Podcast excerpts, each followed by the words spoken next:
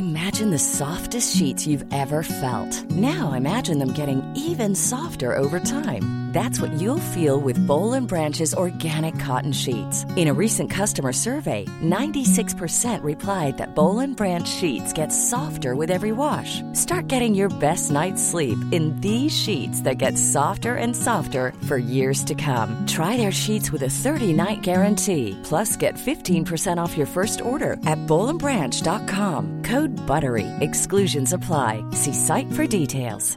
I'm Sandra, and I'm just the professional your small business was looking for. But you didn't hire me because you didn't use LinkedIn Jobs. LinkedIn has professionals you can't find anywhere else, including those who aren't actively looking for a new job, but might be open to the perfect role, like me.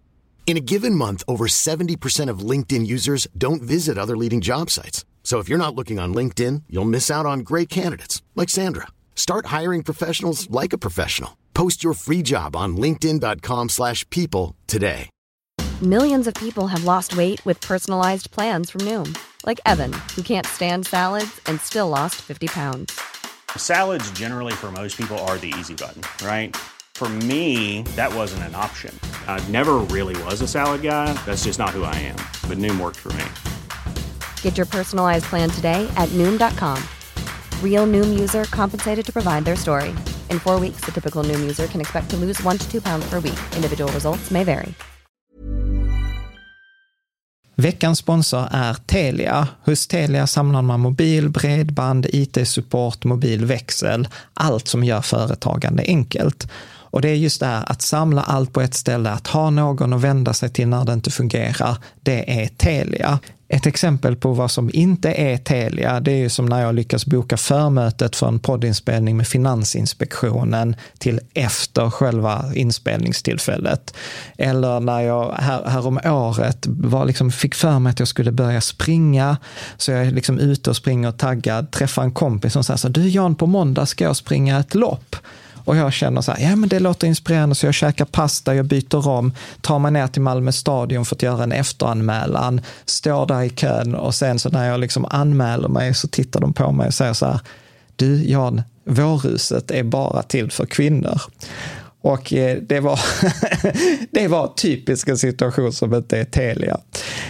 Oavsett, ett stort tack till Telia som sponsrar, gör Rika Tillsammans möjligt, men framförallt tack till dig som lyssnar, följer och hänger med oss varje vecka. För det här är ju ofta personer som man gillar mycket och som man hänger med, men helt plötsligt när man pratar ekonomi så blir det så här konstig stämning liksom. Du lyssnar på Rika Tillsammans-podden som handlar om allt som är roligt med privatekonomi.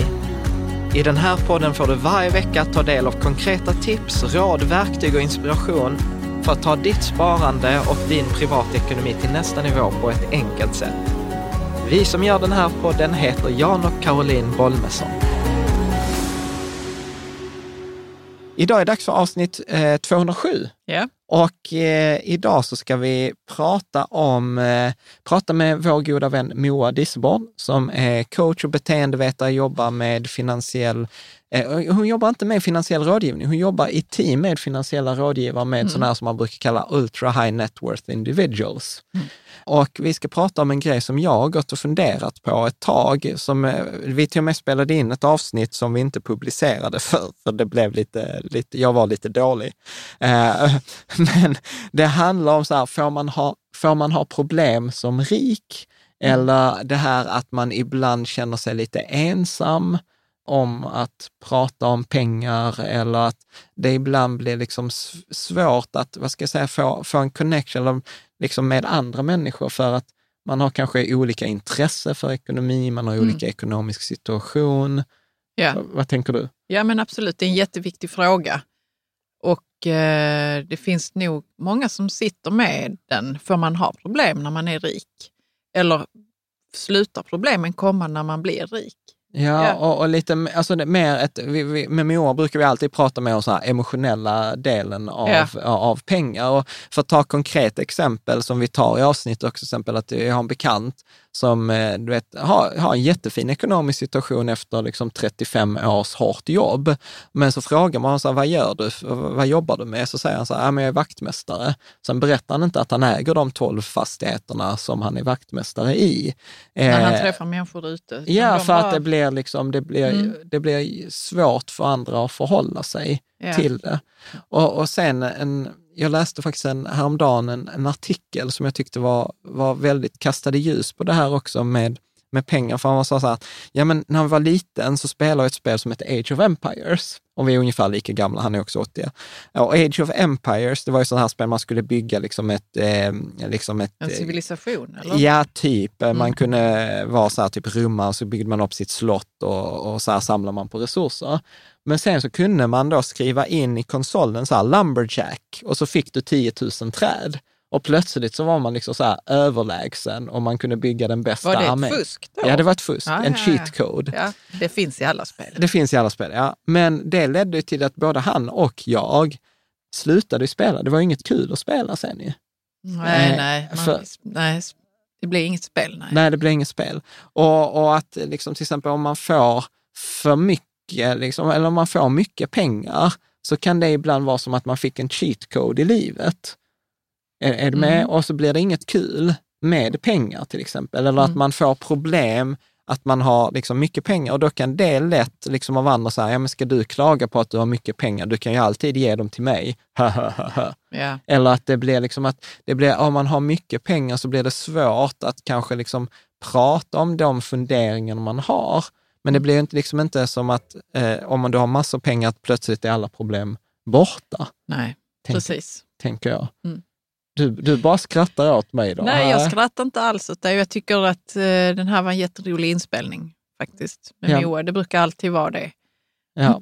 När vi pratar med Moa så blir det liksom ganska så avslappnat och men ändå att vi tar upp jätteviktiga frågor. Ja, och även sådana här liksom ganska konkreta grejer. Att till exempel om man är i en situation där den ena parten har fått ett arv eller den ena parten har byggt upp en förmögenhet eller sålt sitt bolag, så är det lätt att man pratar om det som dina pengar trots att det kanske är våra pengar. Och sånt, så att det blir väldigt, väldigt konkret till väldigt, så jag tror att det är förhoppningsvis många som kommer känna igen sig. Och sen så pratade vi också om att i forumet så var det många som hade en längtan efter att träffa andra ibland och prata om pengar och kanske inte bli, jag tror många handlar om att inte bli dömd för det här. Men om man nu inte har pengar, varför ska man kolla på detta avsnittet då? För att jag tror att om man lyssnar på oss så har man nog ändå någon ambition i området pengar. Yeah. Och då tror jag att detta är ett sätt att undvika vanliga misstag. Man kan förbereda sig för vissa saker, man kan ta genvägar, man kan vara proaktiv snarare än reaktiv. Och sen, i det när man väl har... Ja, när man är under sin resa och sen se också att pengar är inte lösningen, utan pengar är en förstärkare och... Har du ett beteende med impuls, jag tror inte vi tog upp det avsnittet, men har du problem med impulshandling till exempel, så nu kanske man impulshandlar på Zalando, medan Moa berättade att hon hade en klient som impulshandlade 40 travhästar. Liksom. Och sen ringde och sa, jag vet inte riktigt vad jag ska göra, och så kan man lite skratta åt det, alltså impulshandlar 40 travhästar, men beteendet är ju precis samma som när impulshandlar på Zalando. Ja, lite destruktivt. Skratt. Ja, precis. Så att det tror jag att, liksom att lite avdramatisera pengar, det är nog vad jag tror att det handlar om. Faktiskt. Men vi kan väl köra? Jo, men jag ska säga en sak till. Just one something. Att om man är så här, man känner så här, men jag har inte så många att prata om pengar, eller man känner sig lite ensam i det här, så tänkte jag att jag ska försöka göra en e-postlista där man kan anmäla sig, och sen så när corona är över så kommer vi försöka göra någon så här typ Mr. Money Mustache. Han hade något sånt här, man åkte iväg och det var något liksom camp och så kunde man träffa andra och sånt. Och det blev du inspirerad? Jag blev inspirerad av... Sitta runt elden och prata om... om pengar. Eller livet eller andra saker. Så att det är ingen klar idé, utan det är någonting som vi pratar om lite under avsnittet, och jag och Moa har liksom haft de tankarna att ibland handlar bara om att sammanföra olika människor som har samma, man sitter på sin egen kammare, känner sig ensam, men om vi bara kan få vara liksom den som kopplas samman, ja, men då blir det win-win för alla. Mm. Så att det där är en länk i beskrivningen till en sån e-postlista, och det är, man förbinder sig inte till något överhuvudtaget, utan det mest är, finns det ett intresse? Bra! Jag tänker att vi kör igång, vi släpper på Moa, och som vanligt, fortsätt gärna diskussionen i forumet. Vi läser allt, Moa hänger också i forumet. Så tar vi det därifrån. Mm. Varmt välkommen tillbaka, Moa Diseborn. Det är ju jättekul att du gör återbesök på bloggen. Du är ju beteendevetare, du är coach, du har jobbat tillsammans med finansiella rådgivare både i Sverige och internationellt, framförallt kring frågor som handlar ju om beteende i kombination med ekonomi och liksom finansiella frågor. Allt det här från när har man nog och vad är liksom pengar som gör en lycklig, och liksom det som vi hade ett avsnitt på bloggen som är så här: pengar är inte lösningen, utan pengar är bara en förstärkare. Och sen så håller vi ju också den här livsplanskickoffen tillsammans 2 gånger om året, som är egentligen, vad ska man säga, upphovet till den här konversationen. För att det började väl, vad kan man säga, när vi hade den här året här på våren 2021, så hade vi en livsplanskickoff, och då var det många av deltagarna där vi pratade om just det att man ibland känner sig ensam att prata om pengar, eller man hade till och med den här tanken så här: får man ibland ha problem om man har pengar? Och detta avsnittet är väl egentligen ett provprat, tänker jag, Caroline, en fortsättning på det här, den här konversationen. Så att jag tänker att detta får bli lite provprat, vi får testa oss lite fram. Ja, men den har dragit upp mycket diskussioner och känslor, tror jag. Ja. I och med att du startade tråden på vårt forum och på Facebook, så märker vi att ämnet är ändå ganska brett. Liksom. Ja. Att det är många som berörs av det där att vi har pengar, men vem kan jag diskutera det med? Eller jag har varit strategisk, men andra har inte det. Ja, vi kommer ju gå in lite djupare på det nu. Ja, precis. Mm. Så att, förlåt mig, nu har vi pratat, vi har inte ens släppt in dig. Men jätteroligt ämne, fantastiskt roligt, och precis som ni säger så är det någonting som behöver tas upp, för att jag tänker att jag har ju med jämna mellanrum liksom personer som ringer och så bara: hej, jag hörde att det är dig man ska prata med. Jag har jättemycket pengar. Till exempel personer också som har ringt anonymt. Så här, kan jag få ringa dig från en så här anonym linje? Så tänker jag så här, hjälper en känd person. Men ofta är det bara att man känner att man behöver vara lite försiktig. Och man vet inte vem man kan prata med. Och man vet inte riktigt vad man ska göra. Och att det blir liksom faktiskt ett riktigt problem. Som man inte tycker själv att man borde ha. Ja. Så att det är därför. Det blir liksom ett jag brukar säga ibland att det är som en positiv kris. Att liksom komma upp en viss summa, eller att man ärver, eller att man får pengar, eller att man vinner en tvist, eller att man säljer ett bolag, man gör en exit. Vad det nu beror på att man har kommit upp en viss summa. Och att man hamnar i någon slags kris, och att det händer en massa saker. Att vi ska prata om det idag. Vad händer? Och vad är det som gör att det kan vara svårt att prata om sitt kapital, om sina pengar, men också om livet. För det är det. Att plötsligt så blir det svårt att prata om utmaningar som man har överlag, för att det blir ofta en diskvalificering från omgivningen i att så här, men du som har så mycket pengar eller mer pengar än mig, du kan väl inte ha de här problemen, eller du har ingenting att klaga på, att man inte har rätt att ha utmaningar då. Mm. Okay. Nej, men precis, och det är väl liksom, om jag ska ta från eget liv, så börjar jag ju tänka på det, för jag träffade en kompis som sa så här: nej, men alltså, jag brukar säga att jag är vaktmästare, och sen brukar jag inte berätta att jag äger de 12 fastigheterna som jag är vaktmästare i. Eller liksom, vi hade en kompis också på middag som sa att hon befann sig, liksom hamnade på en middag där man pratar om att huspriserna har ökat och att det är så svårt att köpa någonting. Och hon var så här: ja, så vi tjänade mer pengar än vad de husen kostar förra året. Eller där det faktiskt riktigt berörde mig var att vår dotter Freja som är 10 kom och frågade liksom så här: ja, men hur mycket pengar har jag? Och jag ljög liksom för henne. Liksom, kanske. Ja, och varför gjorde du det? Det vet vi inte riktigt. Men det var väl en blandning av. Ja, men precis. Och det tycker jag är liksom spännande. Och sen också särskilt med tanke på det när vi pratar om i livsplanskickoffen, som jag kan lägga en länk till livsplanskickoffen, för det handlar ju... Så här, hur skulle man sammanfatta livsplanskickoffen? Kan man säga att där pratar vi om den här kombinationen av vad är det som är viktigt i mitt liv, vad är mina drivkrafter, vad är det vi vill tillsammans i ett parförhållande, och sen kombinera det med den ekonomiska biten, att faktiskt sätta en prislapp på drömmar och mål och göra en ekonomisk plan. Ja, men det är precis vad det låter, det är som en kick-off. Det bör man göra med jämna mellanrum, själv eller tillsammans. Titta på liksom, vem är jag, vad vill jag och hur tar jag mig dit? Och hur kan jag använda mitt kapital som liksom en språngbräda eller liksom en hävstång för att ta mig dit? Det är då kapitalet verkligen får värde. Mm. Men måste man ha mycket pengar egentligen för att gå livsplanskickoffen eller? För jag får känslan av att man kan ha det, men det kan också vara så att man inte har men vill, vill vara lite strategisk med sitt liv och liksom planera både på det privata planet och för sina pengar. Ja. Det är bra om man har kommit igång. Om det är bra om man har kommit igång och har liksom kanske tittat, lyssnat, involverat sig i allting som ni gör med Rika tillsammans, så att man har ganska bra koll på sina saker, så det här blir liksom... Vi kommer inte prata så mycket om liksom olika investeringsformer och sådär, utan det är snarare liksom kring livet. Och sen har man möjlighet att prata om det också, men det blir lite mera... De personerna som har varit med hittills och den som har varit liksom målgruppen är de som har ganska bra koll på sin ekonomi redan idag. Men börjar känna sådär, men vad gör jag nu?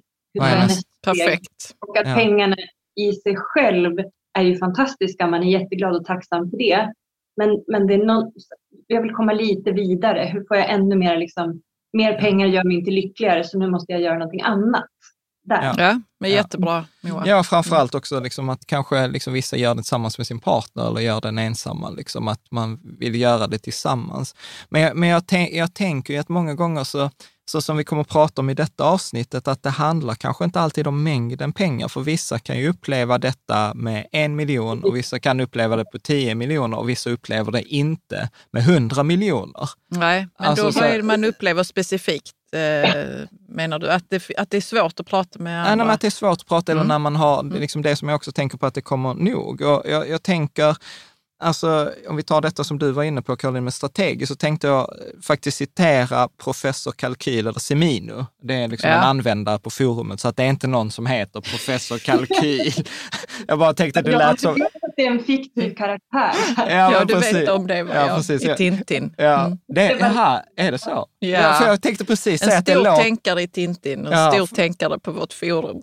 Ja, för jag tänkte att det precis lät som en sån här seriefin tidningsfigur. Vad säger han? När man skriver så här, något jag upplever att man måste hålla ganska tyst om är hur strategisk man är. Att vissa människor verkar nästan uppleva det som fusk när man tänker strategiskt och planerar.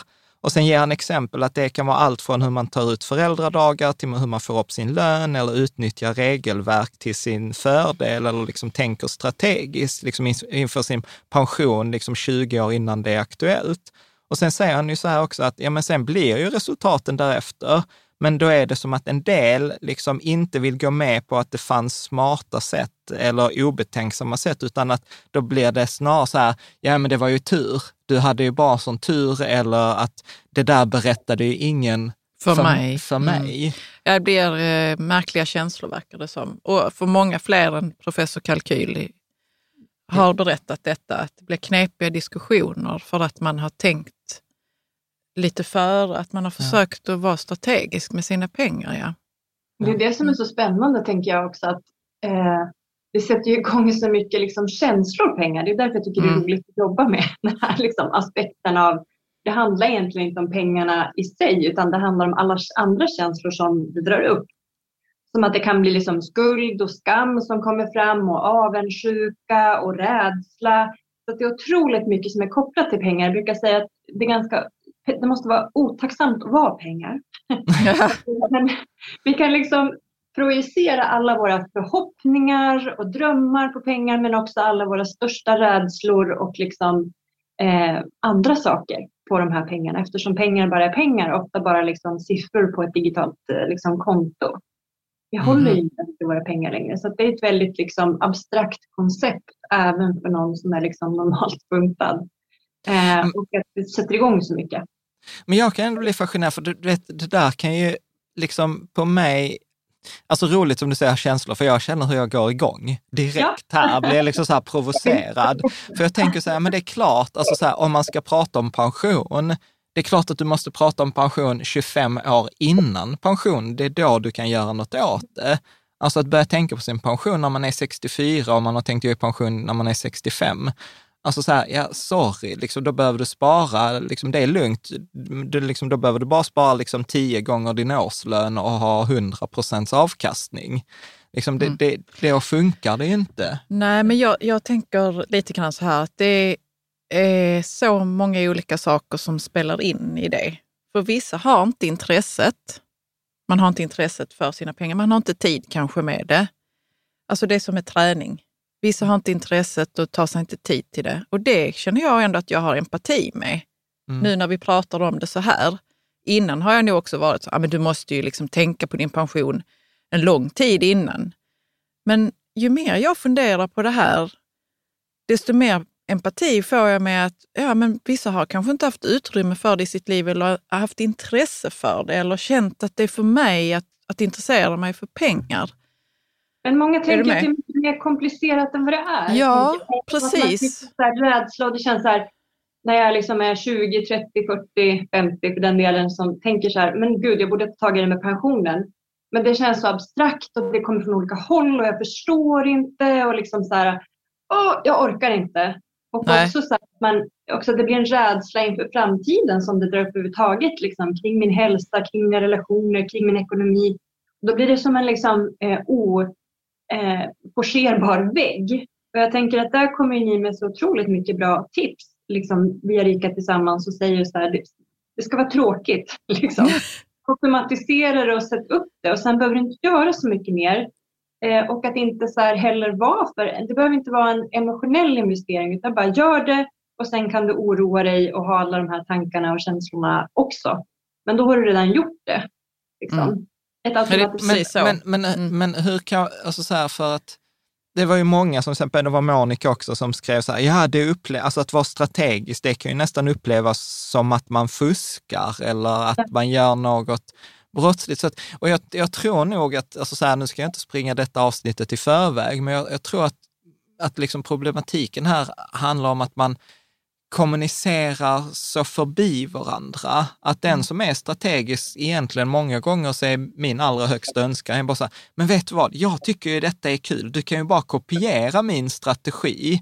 Medan upplevelsen blir liksom så här, nej men, och så om ni tycker att jag fuskar eller att jag gör något brottsligt, ja då skiter jag i att berätta någonting. Och så blir det liksom att, nej men då slutar jag mig istället. Men jag tror att det blir en asymmetri där, för att man vill berätta så otroligt mycket och man kanske kan så otroligt mycket för man är påläst och så vill man liksom ge det till den andra. Men ofta så kanske den andra bara kan, liksom, man vill bjuda på en hel buffé av förslag och idéer. Men den andra kanske bara kan ta emot råd, pepp, stöd i pipettform. Exakt som du säger Moa, jag tror också som du var inne på innan att det är så mycket känslor, skam och skuld. Och sen så har du fixat biffen, för du tänkte på det här för 20 år sedan, men jag gjorde inte det. Alltså det är så dubbel skam liksom. Och så kommer de här knepiga samtalen då. Alltså som Moa sa, det blir så en oförserbar vägg. Och sen så kommer du med råd och tips. Och du vet, man är helt så, jag kan inte ta emot. Alltså du vet, det är så mycket skam och skuld kanske i det. Varför skam och skuld? Berätta, jag har ju svårt för skam och skuld. Jo, för att man skulle ta tag i det för 20 år sedan. Jag skulle gjort det och du har gjort det, men ingen sa det till mig. Du vet, man vill helst inte kännas vid att man själv ens har ett ansvar för. Ja, men jag fattar, men då blir det liksom som Matti skriver här. Han skriver så här, var några på jobbet där en gått i pension men jobbar kvar och en som precis skulle gå i pension nu till sommaren och så pratade om pension och hur de hade tänkt ut etc. Och då svarade liksom den personen Matti då så här, ja men så här har jag tänkt göra. Och direkt så svarade de alla andra, men så här, du har ju över 30 år kvar. Och så sa jag så här, ja men jag vill inte vara den som stod där när jag var 65 år och diskuterade min dåliga pension, utan man ville ju liksom vara förberedd. Och så skriver Matti så här att de andra tyckte att detta var ju jättekonstigt. Som att man fuskar, att man som 30 år. Så att jag fattar att man blir irriterad när det är kört. Alltså då är man så här, ja men detta kunde du sagt för 30 år sedan. Nu kan jag inte, det som jag hatar är att ställa sig inför att fatta kompli. Så här, ja men detta borde du gjort för 30 år sedan. Ja men fuck you. Mm. Alltså vad kan jag göra nu? Men så, jag upplever att den här reaktionen som du kommer med skam och skuld, den kommer ju till och med innan. Ja, för nu har den här personen, rätta mig om jag har fel Moa, för jag tror du är duktigare på detta. Den här personen som stod och sa så, ja men jag vill ju göra detta nu, 30 år innan jag ska gå i pension. Han eller hon har ju gått ur flocken och de vill ha tillbaks. Mm. Du vet, det är en flock där som står och pratar om sin dåliga pension och du står utanför och säger, men jag vill ju göra det nu 30 år innan så jag slipper stå och prata här. Han är utanför flocken. Det är som att dra ner byxorna på dem så här. Ja, och du bara, det är därför en jättekonstig diskussion. Och det som händer är ju också att du vet, det blir så här skam och skuld och också kanske genans att någon som är så mycket äldre som man borde ha haft koll på det där, och sen så då blir det ofta ett försvar så här, tänker jag, att men vadå, det där är fel eller så får man inte göra eller så här, det måste vara ett fusk eller varför sa inte någon, det händer massa på insidan. Och skapar väldigt mycket känslor. Då är det också lätt hänt att man projicerar den där ilskan, irritationen, skulden, skammen på den här personen som säger att hen är pensionssparar. Och säger liksom, det kan komma tillbaka som en boomerang. Yeah. Men vad är det som hindrar, alltså så här, förlåt, alltså så här, okunskap här, men jag hade liksom försökt reagera så här, ja men, och jag säger inte att jag hade lyckats, men liksom i min drömvärld där bara jag finns och jag är perfekt, så hade jag ju liksom tänkt så här, men vad spännande, kan du inte berätta mer? Hur har du gjort? Liksom så här, vad är det som gör att inte den motfrågan kommer upp? Mm. Ja, och jag tänker att jag hade en kompis som sa någonting så himla bra. Jag sa så här, men du är så himla bra på att ta emot. Liksom beröm och middag och bjuden på en drink och liksom, han är så bra på det. Jag sa, men du är så himla bra på det, jag vill verkligen bli bättre. Och du sa, men Moa, det är lätt att ta emot när man har. Då tänkte jag så här, ja, men det är samma sak där. När man känner sig trygg och lugn i sig själv, man har den här inre stabiliteten, man vet att man är bra. Jag kan göra jätteknäppa och dumma grejer och göra val, men jag är bra. Mitt beteende kanske inte alltid är topp eller det bästa, men jag är bra. Och när man är landad i det där, det är då man vågar ställa de där frågorna, Jan. Jag kanske har varit en liksom, rent ut sagt idiot när det gäller att ta hand om min pension. Men jag är fortfarande bra som person. Det är då jag vågar säga att jag har liksom självmedkänsla med mig själv. Mm. Det är då jag vågar säga, men intressant, berätta hur har du tänkt? För det här är helt nytt för mig. Mm. Det betyder inte att jag är liksom dum. Det är då man kan ställa de här frågorna. Men har man inte landat lika bra i sig själv, då är det ganska svårt att ställa de där frågorna. För att det blir en indirekt eller direkt hot. Eller liksom definition av att jag är dum. Jag är dum eller jag är osmart. Mm. Jag är oaktsam eller inte ansvarstagande. Eller man blandar ihop beteende och person. Mm. Kan du säga någonting mer? Du säger så här, självmedkänsla. Det är så här bra uttryckt. Jag försöker fortfarande öva och fatta. Så här 10, jag har till och med gått kurs i det där flera dagar. Jag och 8 psykologtanter. Så de tyckte ju det var fantastiskt. Ja, men självmedkänsla är ju känsla med sig själv. Alltså en känsla med sig själv, speciellt när man går igenom någonting svårt. När man upplever någonting som är stressande, pressande, svårt. Att jag alltid är på mitt eget lag. Och tänker, vänta lite här nu. Att man inte slår på sig själv. För det är det som är så himla lätt hänt. Det gör vi ju, jag också, som jobbar med det jag gör. Att man gör någonting, och till exempel då, att man inte har hanterat sin pension på ett bra sätt. Och så tänker man så här, men jävla idiot, jag borde ha tänkt annorlunda. Så går man med det här lilla gisslet på insidan. Jag skulle kunna gjort annorlunda, vilken jubelidiot jag är, vad oansvarstagande jag är. Det där händer på insidan. Samtidigt som jag har den liksom, ekonomiska verkligheten på utsidan som jag behöver ta tag i. Jag behöver leva efter det kapitalet jag har. Men samtidigt så slår jag mig själv på insidan. Det gör som att det blir, jag brukar tänka att det är som en dubbel, som en hamburgare. Liksom. Det är som tryck från båda håll. Samtidigt som jag behöver hantera den yttre realiteten så har du också den här liksom, gisslet från insidan att du slår på dig själv. Och då blir det väldigt lite andningsutrymme i mitten. det kan ju ske i andra situationer också. Att man har gjort någonting som förälder eller som partner eller som vän som man inte tycker om. Och att man slår på sig själv väldigt hårt samtidigt som man behöver lösa relationen. Mm. Eller situationen. Och jag tänker att självmedkänsla för mig är att man släpper på det där i alla fall makten. Och säga, Moa, det var jättedumt gjort. Jag håller med. Men nu är vi det vi är och du gjorde så bra du kunde utifrån den erfarenheten, kompetensen, informationen som du hade då. Det var inte, jag önskar att det hade varit bättre, men det är okej och nu går vi framåt. Att man liksom nästan håller sig själv i famnen som att man skulle gjort med ett barn eller en kusin eller någon som är nära en. Liksom. Och ha samma kärlek och liksom, omsorg och förståelse för sig själv på insidan. För de allra flesta av oss är himla hårda mot oss själva på insidan. Att vi har liksom det här gisslet att liksom slår på oss själva hela tiden. Ja, men bra sagt. Mig. Ja. Mm. Jag tänker också att i de situationerna när det händer så är man ju i stress. Och det gör det också svårt att liksom, alltså man måste verkligen andas lite och komma till det då med självmedkänsla. Och det är väl en övningssak antar jag. Ja, att, absolut. Att man bara övar på det. Ja, igen och man kommer inte lyckas alltid. Men just i den stressiga situationen, då, vad är ditt tips då liksom, Moa? Att man ska ta en time-out med sig själv? Eller?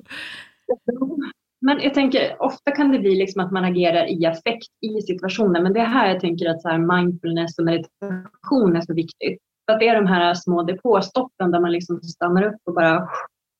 Hur låter det på insidan? För jag kan säga att de allra flesta av oss, i alla fall på Moa AB, brukar tänka om det här är en arbetsplats här. Så behöver vi kolla över liksom arbetsmiljön här inne. Och om Arbetsmiljöverket skulle höra hur jag pratar med mig själv som min chef, med min medarbetare inuti, då skulle den här arbetsplatsen haft stora problem. Arbetsrättsfall, liksom, du din jävla idiot och så här, hur jag pratar med mig själv. Det skulle aldrig vara okej liksom, på en arbetsplats. Mm. Men det gör att man kan få tag på hur det låter på insidan och det är då man kan göra ett nytt val när man pratar med sig själv. Men jag tänker om vi hoppar tillbaka, så att det är ju skitbra de här tipsen, för då kan jag tänka att när jag vill prata om pengar och den andra inte tar emot det, så kan jag säga din idiot, öka din självmedkänsla och liksom så här hoppa tillbaka. Och du kan också öka din medkänsla till den andra. Ja, men jag skojar ju bara. Men jag tänker så här, att vi tog det väldigt mycket från den andra personens perspektiv. Men vad kan jag göra som sitter där på den andra liksom, sidan? På den som har en bra pension och som har varit strategisk. Så att jag behöver ju... Det handlar om att ge på det sättet som den andra kan ta emot. Och att man inte liksom går saker i förväg. Man måste ge den takten som den andra är villig att ta emot. Att också växla perspektiv. För det är det som är svårt för oss allra flesta. Att vi liksom har sån... Man vill verka intressant och påläst. Då handlar det ju om mig fortfarande. Men när jag är genuint intresserad av dig, då lyssnar jag ju på dig. Att vara intresserad istället för att vara intressant. Ja. Yeah. Verkligen var intresserad och säga, men gud vad händer hos dig när jag säger allt det här? Jag blir förbannad eller jag vill inte prata om det. Vad är det som gör att du inte vill? När du vill prata om det så finns jag här. Mm. Då har du verkligen gett utrymme för den andra. Jag har massa kunskap och jag vill mer än gärna dela med mig till dig. För att jag vill absolut det bästa för dig och jag vet att det kan vara jobbigt att prata om pengar.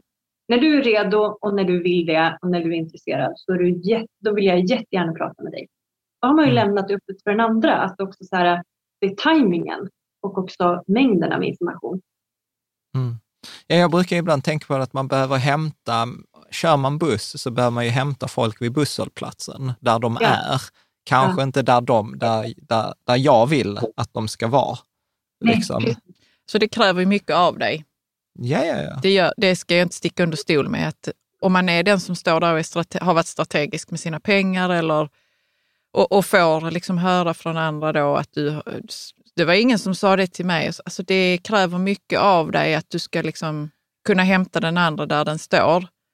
Ja, och vara empatisk så. Ja okej, detta handlar inte om mig ens. Utan det handlar om den andra. Fast jag tror också att det blir liksom så att man behöver ju vara medveten om vad är mitt behov. För ibland så är kanske inte så här mitt behov så här, och nu är jag så här supercoach och hämtar dem där de är för att jag vill hjälpa dig genuint. Utan liksom, där jag tror att vi började egentligen samtalet för om man har problem som rik, är ju att jag börjar ju redan på att jag är i diket. Själv. Och så vill jag liksom ha hjälp eller jag vill prata med någon. Och sen som till exempel här Marcus eller här Gudketchup skriver liksom så här att ja, men jag känner mig träffad av det här. Jag är ung och jag har mer än de flesta i min ålder, men jag är inte rik i någon generell definition. Och han skriver så här, många i min ålder är intresserade av aktier så det är inte så svårt att få igång ett samtal. Men när jag är öppen med hur jag har det ställt, då upplever jag också att det blir en märklig stämning och viljan diskutera dör ut. Så att han skriver så här, tråkig ekonomi ska nästan ses som en tävling och det är kopplat till skam bara för att någon annan har mer. Ja. Vad tänker du, Moa? Men jag tänker att det finns mycket föreställningar om pengar och att man inte kan veta vad den andra menar och tänker när man säger ekonomi och pengar och vad rikedom ens är. Att man inte ens vet egentligen vad den andra tänker och tycker om det. Ja, och då kan det ju bli så att diskussionen dör ut för att det är ingen som pratar om vad det är som pågår. Nej. Man vet inte ens att det pågår någonting kanske. Nej, precis. Jag tänker att det är därför jag tycker det är så roligt att få prata om just liksom den emotionella delen liksom av pengar. Liksom, ekonomisk EQ ibland kallar jag det för. För att vi har så lite också vokabulär. Det kanske också är därför det är tyst. Jag fick en obekväm känsla men jag vet inte ens vad det var för någonting. För jag bara tryckte undan den en gång. Ofta handlar det om det. Att man inte ens, man har inte ett högre EQ, en emotionell kompetens. Att man förstår sina egna känslor, kan sätta ord på dem och kanske läsa av andras.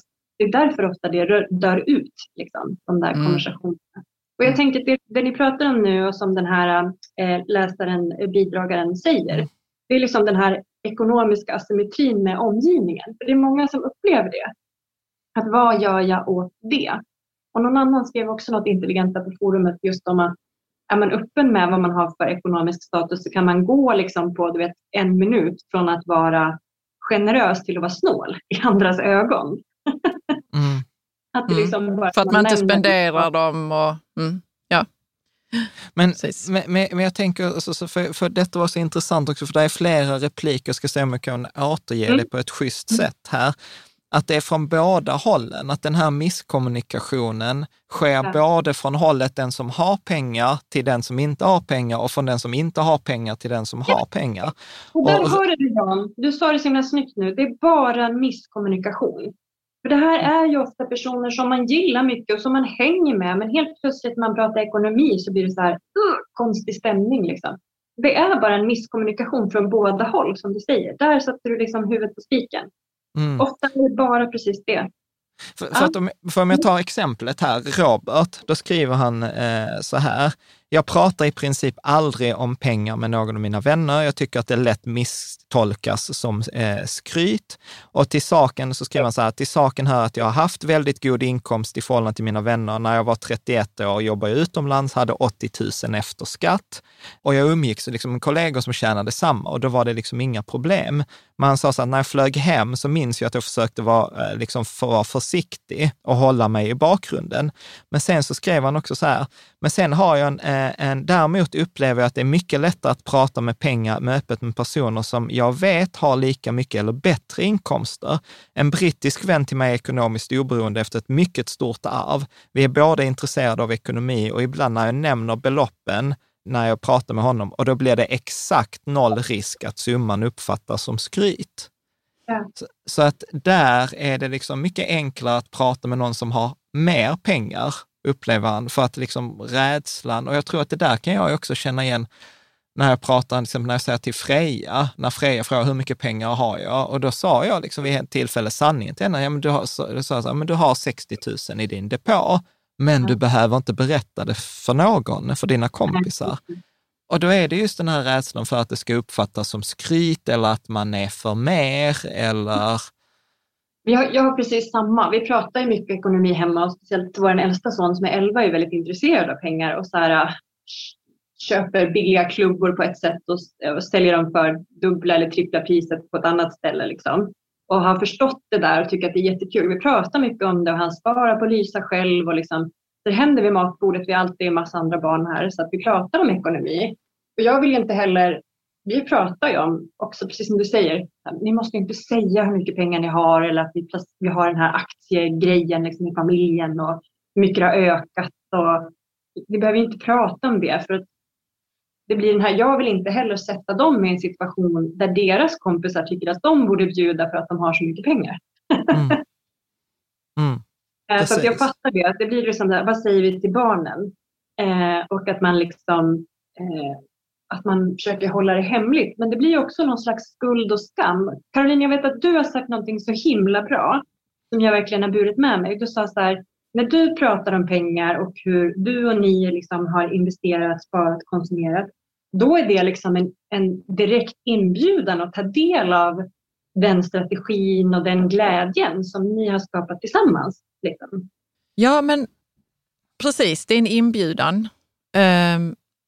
Men det är, nu när vi har pratat så mycket om det här med att hämta den som man pratar med på den hållplatsen där den är, så känns det som att man behöver ju tänka så också när man sträcker ut den här inbjudan. Och det måste, eller jag försöker tajma det liksom med situationen, med människan, med dens frågor. Alltså jag behöver vara så himla, jag behöver vara finkänslig liksom och lyssnande kring vad, om jag har en inbjudan här så måste den liksom, precis som du säger, sträckas ut lite i pipettform ibland och ibland en liter liksom. Mm. Men man måste, jag känner att jag måste vara lite känslig där och lyssna in. Hur tas denna inbjudan emot? Ja, och hur mycket vill den personen ha? Ja, men jag sen tror jag också framförallt att det handlar om att vara fri. Någonting jag tänker mycket på är att vara fri med resultatet. Att den berätta andra lite kan, mer kring det så att nej, det blir att, liksom att konkret. Man kan, att det är okej att den andra tackar ja eller tackar nej. Att jag inte har en agenda utan att jag har en åsikt. För ibland så kan man vara så här, jag formulerar det som en inbjudan men jag vill egentligen att du tackar ja och jag kommer bli förbannad om du inte tackar ja. Liksom, utan att det är inte gör så här annars. Ja. Men jag tänkte hoppa tillbaka till det som jag sa, för att då hade vi den här liksom, kommunikationen att den ena ville inte att det skulle uppfattas som skryt. Liksom, och sa så här att ja, men det är okej, det är enklare för mig att prata med den som har pengar. Men sen skriver Marie-Louise Lind på Facebook som är så här, hon skriver, ja, men jag har en nära vän som är gift stenrik. Och själv lever jag ekonomiskt, vilket hen också gör, fast ekonomiskt är ju helt olika i våra fall. Och jag känner att jag ibland kan undvika att prata pengar eftersom jag är rädd att hen ska tro att jag försöker tigga pengar. Att det kommer från det hållet. Ja. Att den ena är rädd att det ska uppfattas som skryt eller att man får med. Och den andra vill inte prata om det för man är rädd att det uppfattas som att jag tigger pengar eller att jag vill ha någonting. Ja, och jag tänker att det kan vara bra att vara sårbar där och bara säga så här att vet du, jag tycker om att prata med pengar om dig men ibland är jag rädd för att göra det för att jag tänker, min värsta, liksom worst case scenario, min värsta scenario är att du ska tänka att jag tigger pengar när jag säger så här eller min oro kring pengar. Att försöka bara vara, liksom, säga det högt, så här låter det i mitt inre drama, brukar jag använda ibland. Liksom. Så här låter, jag vet att det kanske inte är logiskt, realistiskt, smart. Men får jag bara provprata lite. Så här låter det på insidan av mig. Så att det inte blir. För det är ofta, vi är så bra på att uppfatta det här. Men nu blev det stel stämning. Eller minfält här liksom. Så här. Man märker att det är någonting ganska fort liksom. Ja. För att om jag fortsätter på denna tråden liksom så här misskommunikation, för detta är, jag upplever att detta är ett väldigt tydligt exempel, då är det Robert fortfarande på forumet som delar med sig, han säger så här, men jag är hobbyfotograf. Och de flesta säger så här, de flesta som känner mig vet om detta. Och sen så sa han så att jag kom i kontakt med en riktigt duktig naturfotograf som hade en utställning på ett konstmuseum. Otroligt fint. Och så sa han till honom att ja, men jag är jätteimponerad. Så var så imponerad av den här naturfotografens bilder att man liksom sa, nej men det är inte lönt, jag lägger ner min egen kamera på hyllan. Och så sa han så här, poängen här är att till exempel vi hade en tråd i forumet som var så här, hur mycket månadssparar du? Och då skrev folk så här, jag sparar månads 5 000 eller 3 000 eller 500 kronor eller etc. Och då skrev han så här, nej men jag upptäckte snart att jag hade ett mycket högre månadsspar än alla andra. Och av den anledningen valde jag att inte svara själv. För att om vi månadsspar då, som han skrev, ja, men i vårt fall var det typ 29 000 i månaden. Så hade det liksom dödat för alla andra. Ja, det hade varit discouraging. Vad heter det? Att det liksom... Ja, att jag vill inte ge den här naturgrafseffekten till någon, att någon ska känna så här, ja, det är inte lönt, jag kastar in hand, walk over, du Varför vinner. Behöver jag spara? Du jag sparar för lite. Ja, du vinner. Jag tycker det är jätteempatiskt, faktiskt. Ja. Nej, men å andra sidan inte, tänker jag.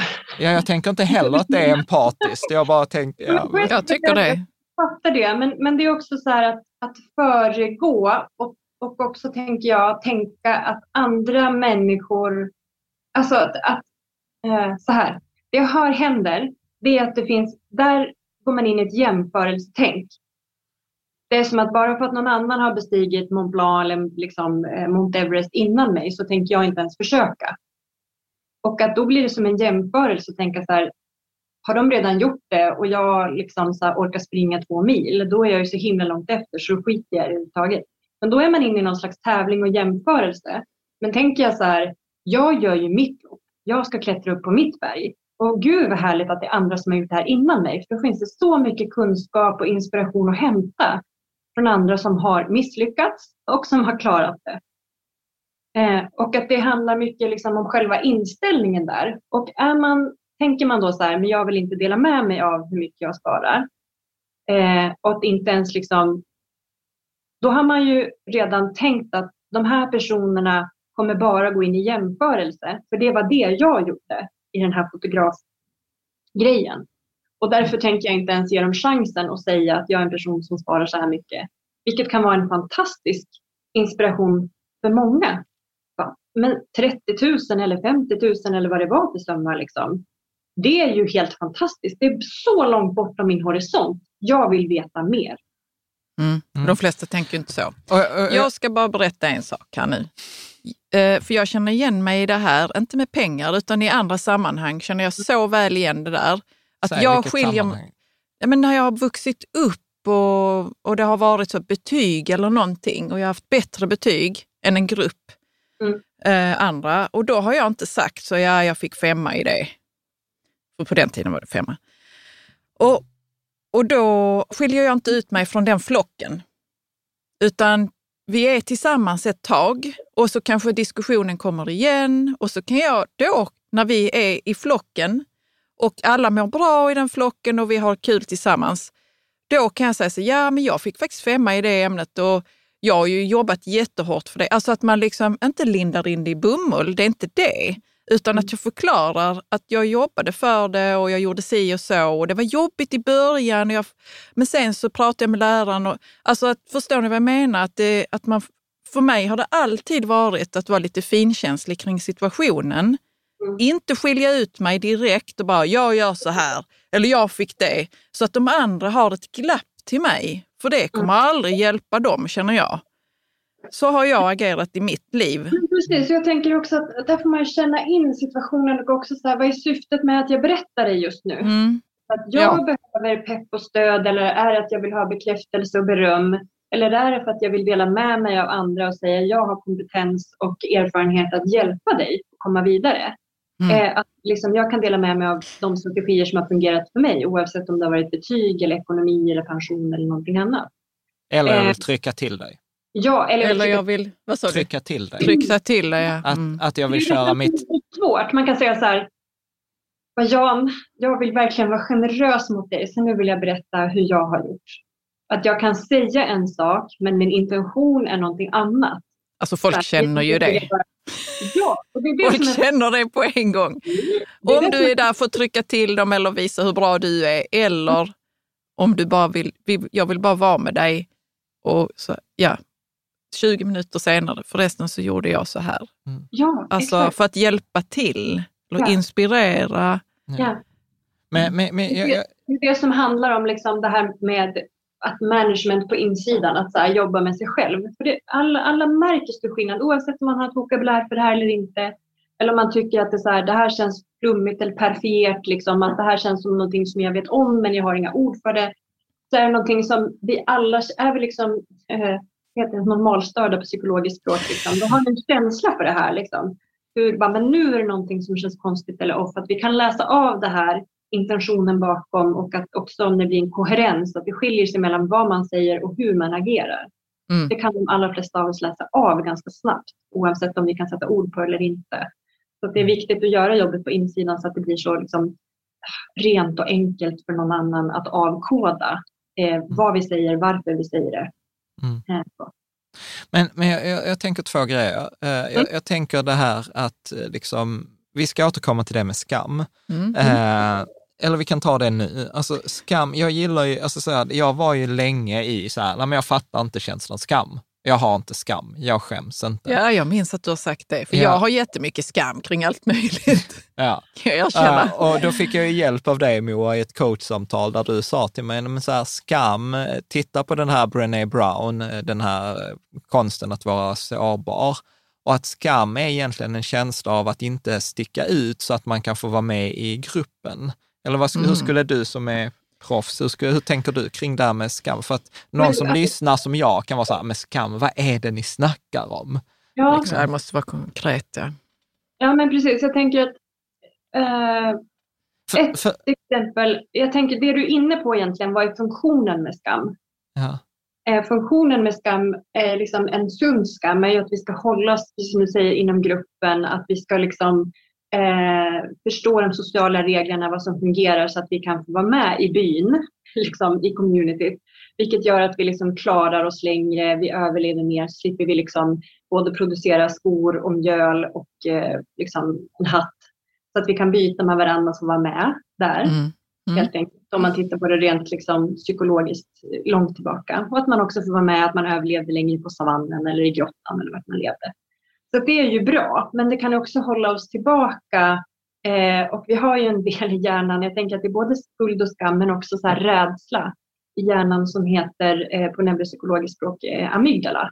Som är liksom predikatorn för allting som kan gå fel. Och det är väl där också det finns de här tankarna om jämförelse med andra människor. Rädslan för vad andra ska tycka och tänka, och att det liksom håller oss tillbaka. Och det har ju en funktion, men just när det står i vägen för att vi ska ta oss någonstans dit vi vill, det är då vi behöver liksom identifiera vad det är för någonting för inre dialog som pågår, om det är skuld, om det är skam, om det är jämförelse, om det är någonting annat. Det finns massa olika sätt som det här kan ges uttryck på.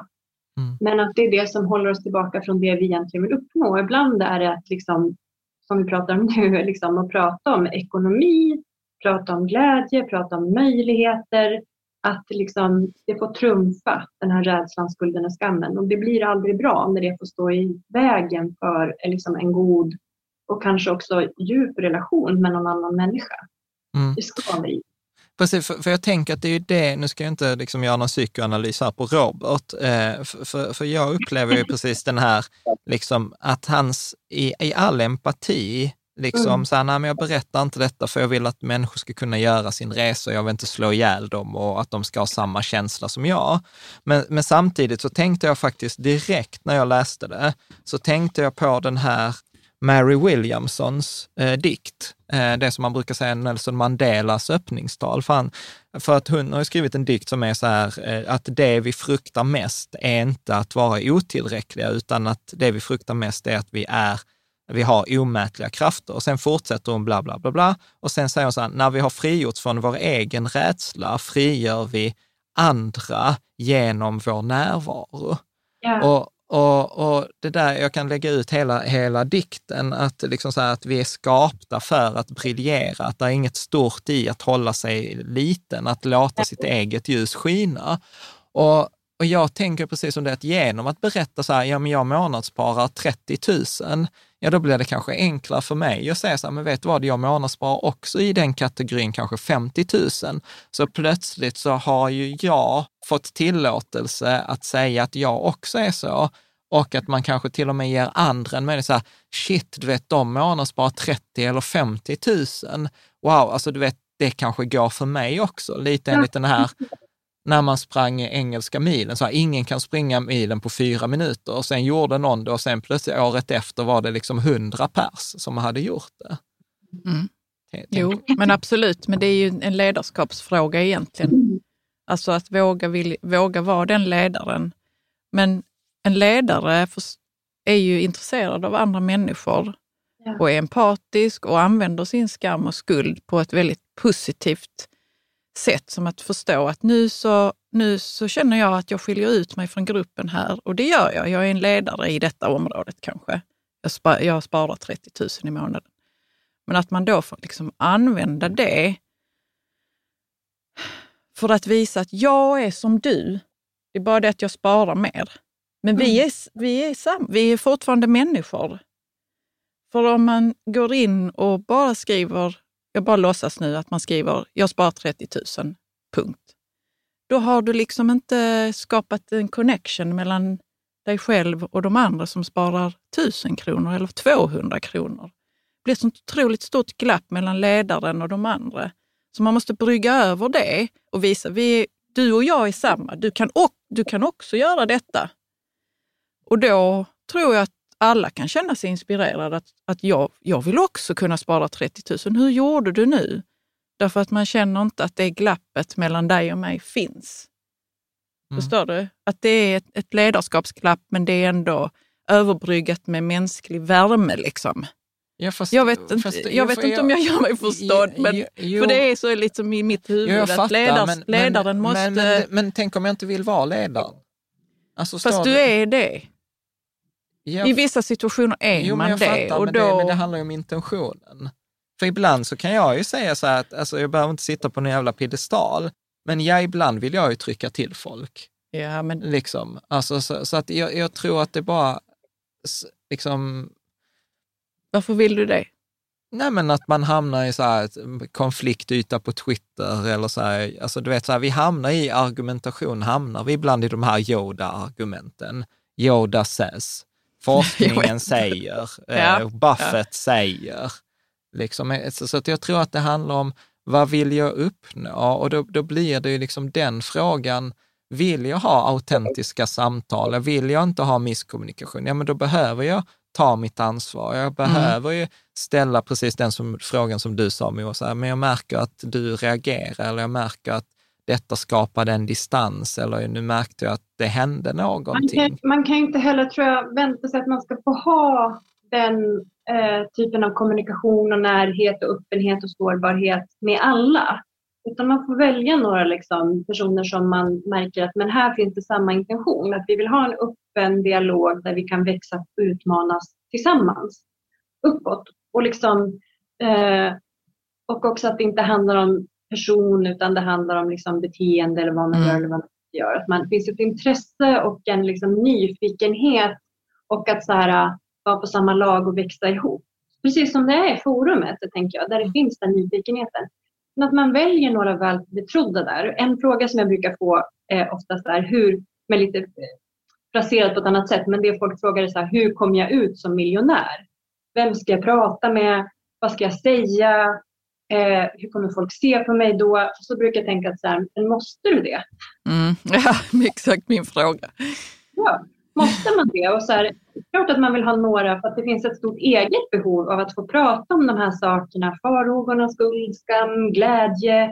Vi liksom fira tillsammans. Kanske också så här, när vi kommer in på konkreta saker, att kunna resa tillsammans på samma standard eller bo på hotell eller äta en middag och inte liksom tänka på ekonomin eller vad det nu är. Självklart så behöver man vilja ha det, men det är ett eget behov. Men att man inte behöver dela det med alla om man inte känner det.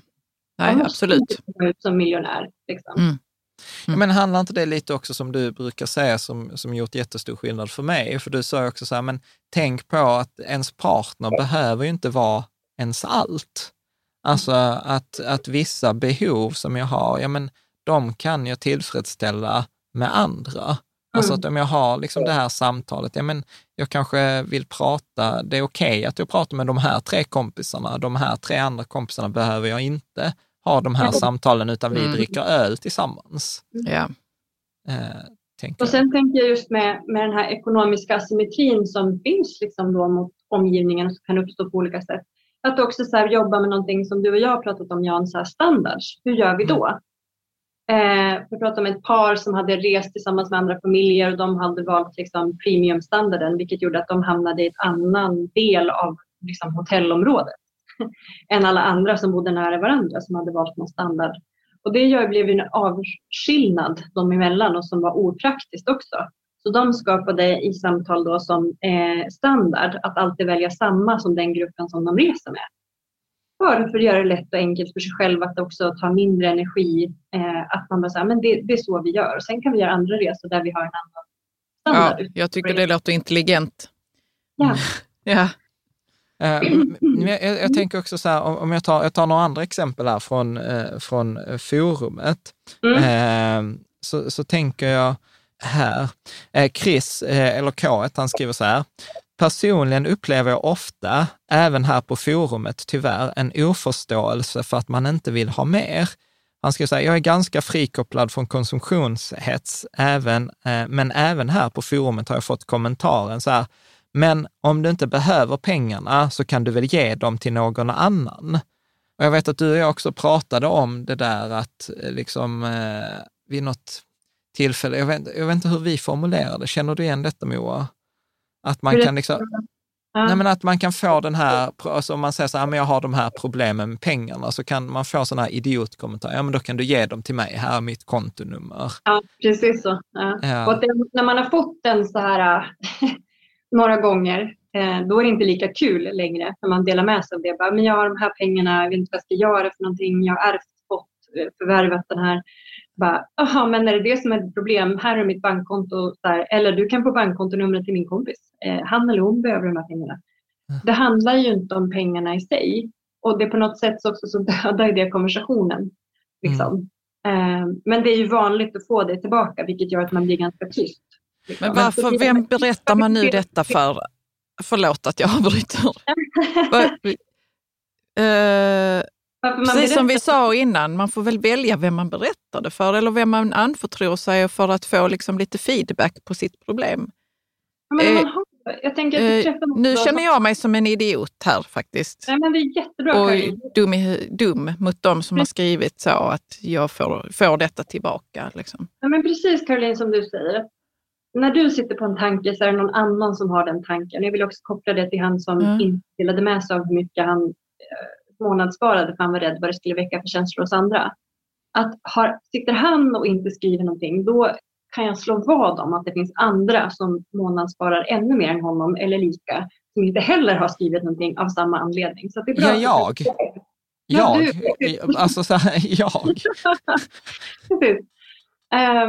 Säg din fråga igen, Caroline. Jo, men det handlar väl också om vem man berättar om att man har fått ett arv. Mm. För att få feedback på sina tankar och sitt problem. Mm. Alltså att man väljer väl vem man berättar. Det handlar inte om att välja, Caroline. Det handlar om att man hamnar i ett problem. Och sen så har man det problemet. Man ligger där i diket och ber om hjälp. Mm. Men liksom det här, man hamnar snett återigen i en misskommunikation. För att jag upplever, alltså då är vi tillbaka på frågan så här, får man lov att ha problem som rik? Liksom. Och när jag då berättar om det som är ett genuint problem för mig så landar inte det hos andra för att de kan inte se det problemet eller ens relatera till det, utan då blir det så här, men om du har problem att du har för mycket pengar, ge dem här till mig. Och då har jag liksom inte tänkt varit någon sån här Buddha som har så här, nu ska jag hämta folk där de är och min självmedkänsla jag ge dig pipett. För jag ligger i diket och vill ha hjälp. Och sen vem vill du ha hjälp av? Jan? Ja, av vem som helst. Jag ligger här i diket. Okej, men du är tjock, du vill gå ner i vikt. Då frågar du väl inte någon som inte vet hur man gör det? Nej, men jag har inte energi att vara där. Jag liksom så här, hade jag varit så här vid min fulla sinnesbruk och inte varit ner i stresskunder, då hade jag ringt till Moa eller hade ringt till mig som kan ta emot det där. Men där är man ju inte, och många gånger har man inte ens det nätverket, utan man har kanske inte ens kommit ut som miljonär liksom. Och plötsligt så säger man där, vet, man har liksom laddat mod och liksom tar sina första steg och säger, jag har fått det här arvet, jag vet inte vad jag ska göra med de här pengarna. Och det första du möts av är så här, men då kan du ge dem till mig. Och då blir man liksom så här, då är man ju där i diket och sen blir man ju kissad på liksom. Upplever man, så hade jag ju upplevt det. Det är problem som ofta diskvalificeras. Det kanske du, Caroline, som är så smart, snäll. Nej, säg inte så. För jag känner mig jättedum nu. Nej, men jag tänker att jag tycker det är väldigt intressant att diskutera med dig, för att du tänker annorlunda än mig. Och jag tror att du vet, det är det som är bra med dig, att du inte förstår det. Jag tänker så att du är inte den vännen som så här, om jag skulle ringa till dig och bara Caroline, alltså bara hjälp, jag har ärvt liksom 10 miljoner. Jag vet inte om jag vill ha de här pengarna. Det bara förändrar hela min idé om livet. Och så här, jag är rädd och förtvivlad och känner att jag är inkompetent över det här. Och mina känslor svallar mellan så här, borde jag betala av mina föräldrars lån? Borde jag bjuda min bror på semester? Ska vi flytta? Ska jag skilja mig? Det är så här, det är bara känslostormar på insidan. Så här, hjälp, vad ska jag göra? Då tror jag att varför du svarar som du svarar, då skulle du verkligen sätta ner, men må Gud berätta. Life is full of what ifs. Some awesome, like what if AI could fold your laundry? And some, well, less awesome, like what if you have unexpected medical costs? United Healthcare can help get you covered with Health Protector Guard fixed indemnity insurance plans. They supplement your primary plan to help you manage out-of-pocket costs. No deductibles, no enrollment periods, and especially no more what-ifs. Visit uh1.com to find the Health Protector Guard plan for you. Here's a cool fact. A crocodile can't stick out its tongue. Another cool fact, you can get short-term health insurance for a month or just under a year in some states. United Healthcare short-term insurance plans are designed for people who are between jobs, coming off their parents' plan, or turning a side hustle into a full-time gig. Underwritten by Golden Rule Insurance Company, they offer flexible, budget-friendly coverage with access to a nationwide network of doctors and hospitals. Get more cool facts about United Healthcare short-term plans at uh1.com. Millions of people have lost weight with personalized plans from Noom, like Evan, who can't stand salads and still lost 50 pounds.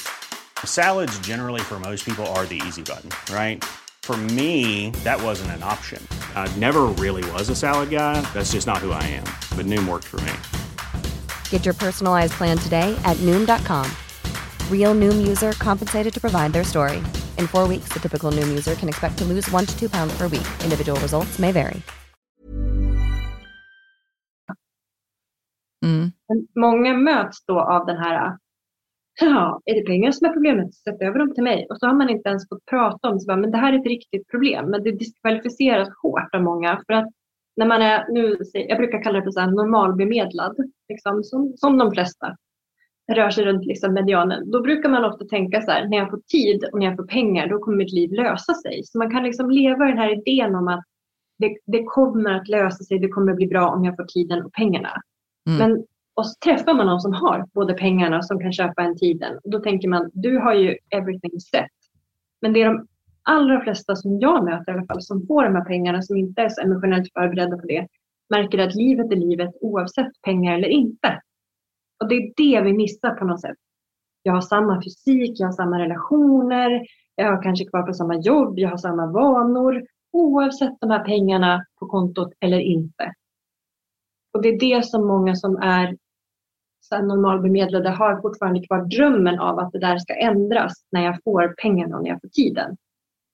Och därför tänker jag ta bort pengarna ur ekvationen så är det löst. Egentligen är det försök till hjälp, men det är liksom ett skuttigt sånt. Precis, och det är lite det vi pratar om, pengar är ju inte lösningen, utan pengar är ju bara en förstärkare. Och jag tror också att det är några som, Kastrius Mattis här skriver så här, jag har en bror som inte alls har varit så ekonomisk, trots höga löner både för honom och hans fru. Men ibland får jag ju gliringar från hans sida, som nu när de köpte hus och fick låna till i stort sett allt. Och då hade bron så här, ja alla har ju inte 1 miljon på banken. Liksom, och då skrev Mats, ja, men då tänkte jag för mig själv, du skulle också haft 1 miljon om du inte hade spenderat allt utan liksom, eftertanke. Och jag upplever ju de här gliringarna, upplever jag så här, lite så här passivt aggressivt. Jag får det mycket i intervjuer från journalister, där jag ofta får så här, ja, mycket vill ha mer. Liksom, och jag blir ju så... Ja, frågar du inte så? Varför säger du så? Nej, men jag... Alltså, jag hade också blivit provocerad. Och liksom, varför säger du så? Eller det behöver inte stämma alltid. Eller liksom, är det inte en provokativ fråga bara? Just i de sammanhangen. Jag har aldrig fått gliringar någonsin faktiskt. Jo, men så här, du Karin, du fattar inte när du får dem. I'm sorry. pung. Vad är det för gliringar jag har fått? För då kommer jag...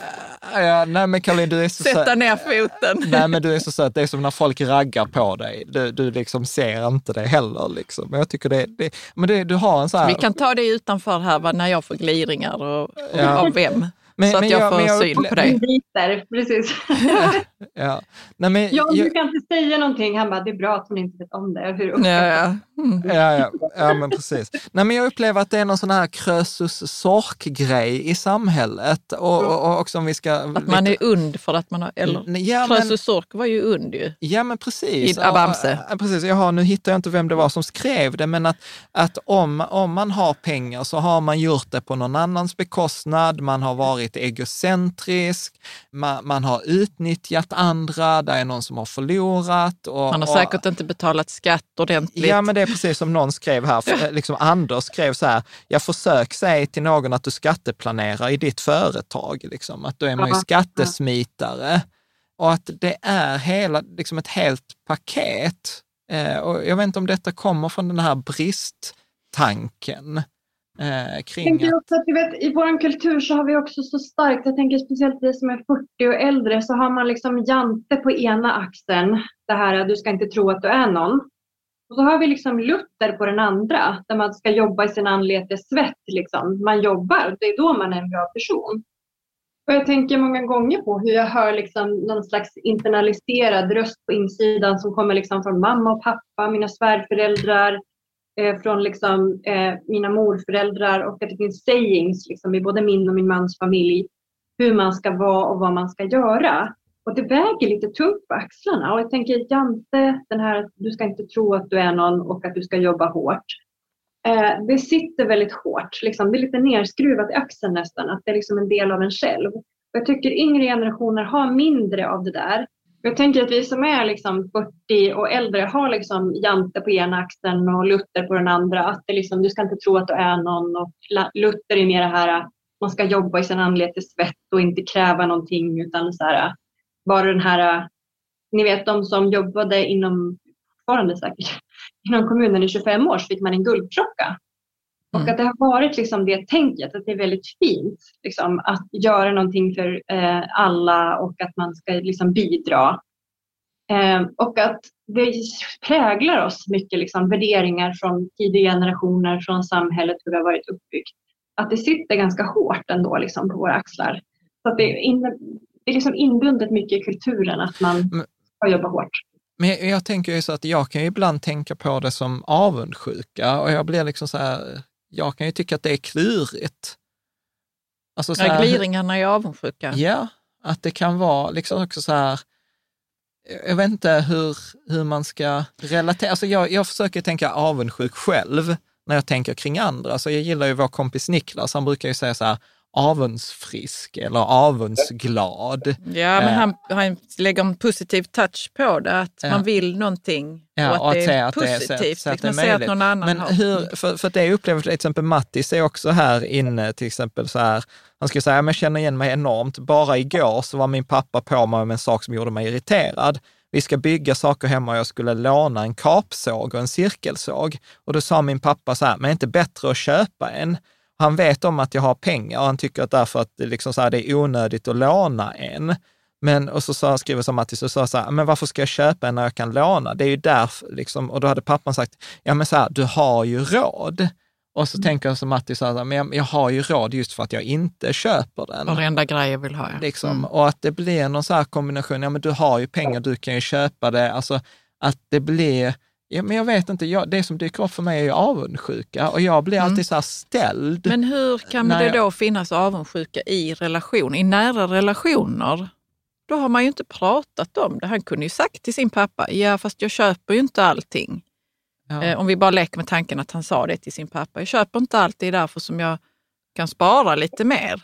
Ja. Alltså att man har en diskussion i sin relation då som gör att man kan förstå varandra. Ja, för mig låter det som att många bara låter det vara vid tanken och sen går man inte vidare i den här relationen när man fick en gliring eller det kom avundsjuka eller något annat.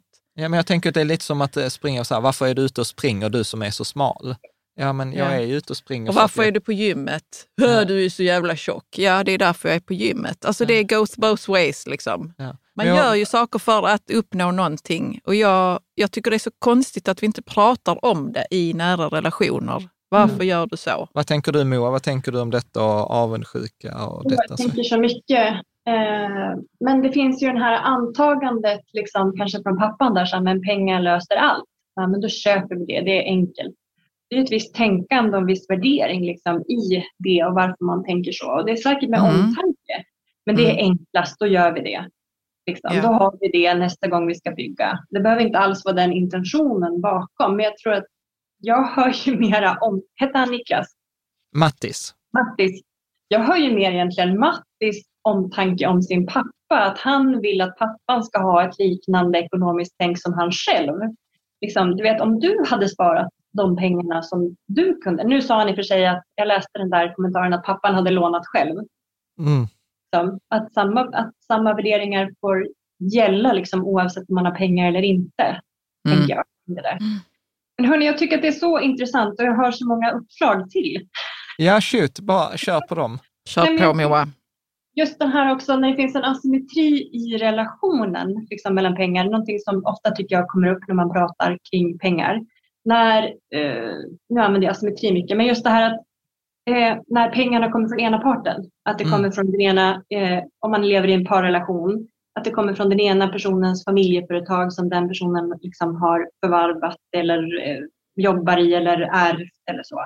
Eller att den andra har liksom en större intäktsström än den andra. Eller att den ena personen intresserar sig för den sakens skull väldigt mycket mer än den andra. Att det finns liksom en ojämvikt i relationen. Och det är ofta någonting som man behöver prata om. Jag hör det så ofta när jag träffar par tillsammans där att vissa personer säger våra pengar.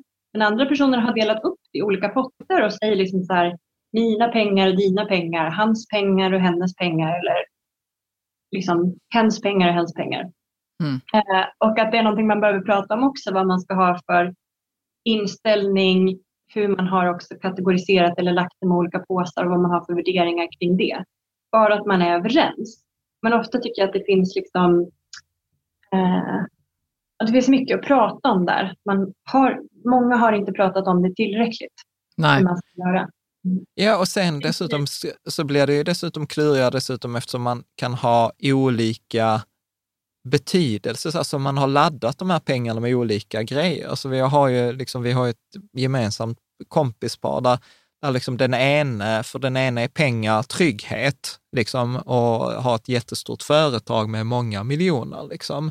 Och för henne så är liksom pengar så här, ja, men du vet, välmående och vi ska må bra i familj, vi ska kunna göra resor tillsammans, vi ska kunna ha ett fint hus och vi ska kunna inreda, och varje gång hon handlar någonting för att familjen ska må bra så upplever jag han det som att alltså, min frihet minskar eller min trygghet minskar liksom. Och vice versa, och hon tänker så här, men vad fan, vill du inte att vi ska må bra i familjen? Liksom att du sitter där och håller på pengarna medan liksom så här, vi mår dåliga. Vad ska vi ha för glädje om vi har pengarna bara för att de står på ett konto? De ska väl ändå komma till användning. Och så blir det återigen den här misskommunikationen, för båda vill ju bra. Så här, men familjen ska vara trygg och inget ska kunna hända oss. Vi ska kunna ha det livet vi vill båda ha. Båda vill väl samma sak. Båda vill samma sak, men man har två helt olika laddningar på pengar och det blir liksom att man drar inte åt samma håll. Nej. Och det kan vara åt andra hållet också, att den ena är den som skapar intäktsströmmarna på olika sätt och säger så här, men gå i pension tidigt eller ta ett sabbatsår eller köp det du behöver och vill ha till hemmet om det är det som är viktigt. Men den andra känner så här, nej men det är inte mina pengar, jag har inte varit med och tjänat in dem där, så jag känner att det känns skuld och skam eller jobbigt och liksom använda de där pengarna, för det är ju dina eller det är ju pappas eller det är ju liksom företagets pengar. Att det är ju också ett problem. Det här med så här, men du är ju så trött. Ta ett sabbatsår och fundera på vad du vill jobba med. Eller om du vill byta riktning. Eller omskola dig. Eller så här. Nej, jag vågar. Jag kan inte ta del av den ekonomin som man har rent juridiskt liksom, i paret. Mm. Ja, men det där har ju vi två fått jobba på ganska mycket. Och jobbar fortfarande på. Vad du säger helt frågande ut, Caroline. Ja. Bra. att du tar upp vår privatekonomi här, vad jobbigt det blev nu. Nej, men det är väl inget... Det är väl inget... Och skam har jag över att jag har haft skam kring det här. Så det är så jävla... Jag tjänar ju också pengar, men Jan tjänar mer. Jan är duktig på att tjäna pengar och se affärer och så. Och så kan det vara så att vi behöver någonting eller jag vill ha någonting. Och så vill jag inte spendera pengarna för jag känner inte att de är... Ja, men grejen var så här, vi hade, om vi ska ta liksom så här typiskt exempel, detta var ju så här, detta var en insikt för mig, för du kom ju till mig så här, så hade du hittat någon sommarklänning för 3 000 kronor, och jag var bara så här, och så frågade du mig. Och du bara, 3 000? Nej, sa han inte. Det sa jag inte, utan jag sa bara så här, men köp den.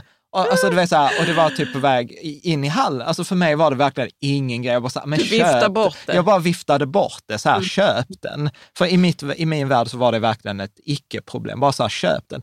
Medan du upplevde ju så här, du hade ju verkligen laddat för det här, tagit mod till dig. Alltså bara, gud, ska jag unna mig en klänning för 3 000? Alltså du vet, det är jättemycket pengar. Och sen bara viftar jag bort det.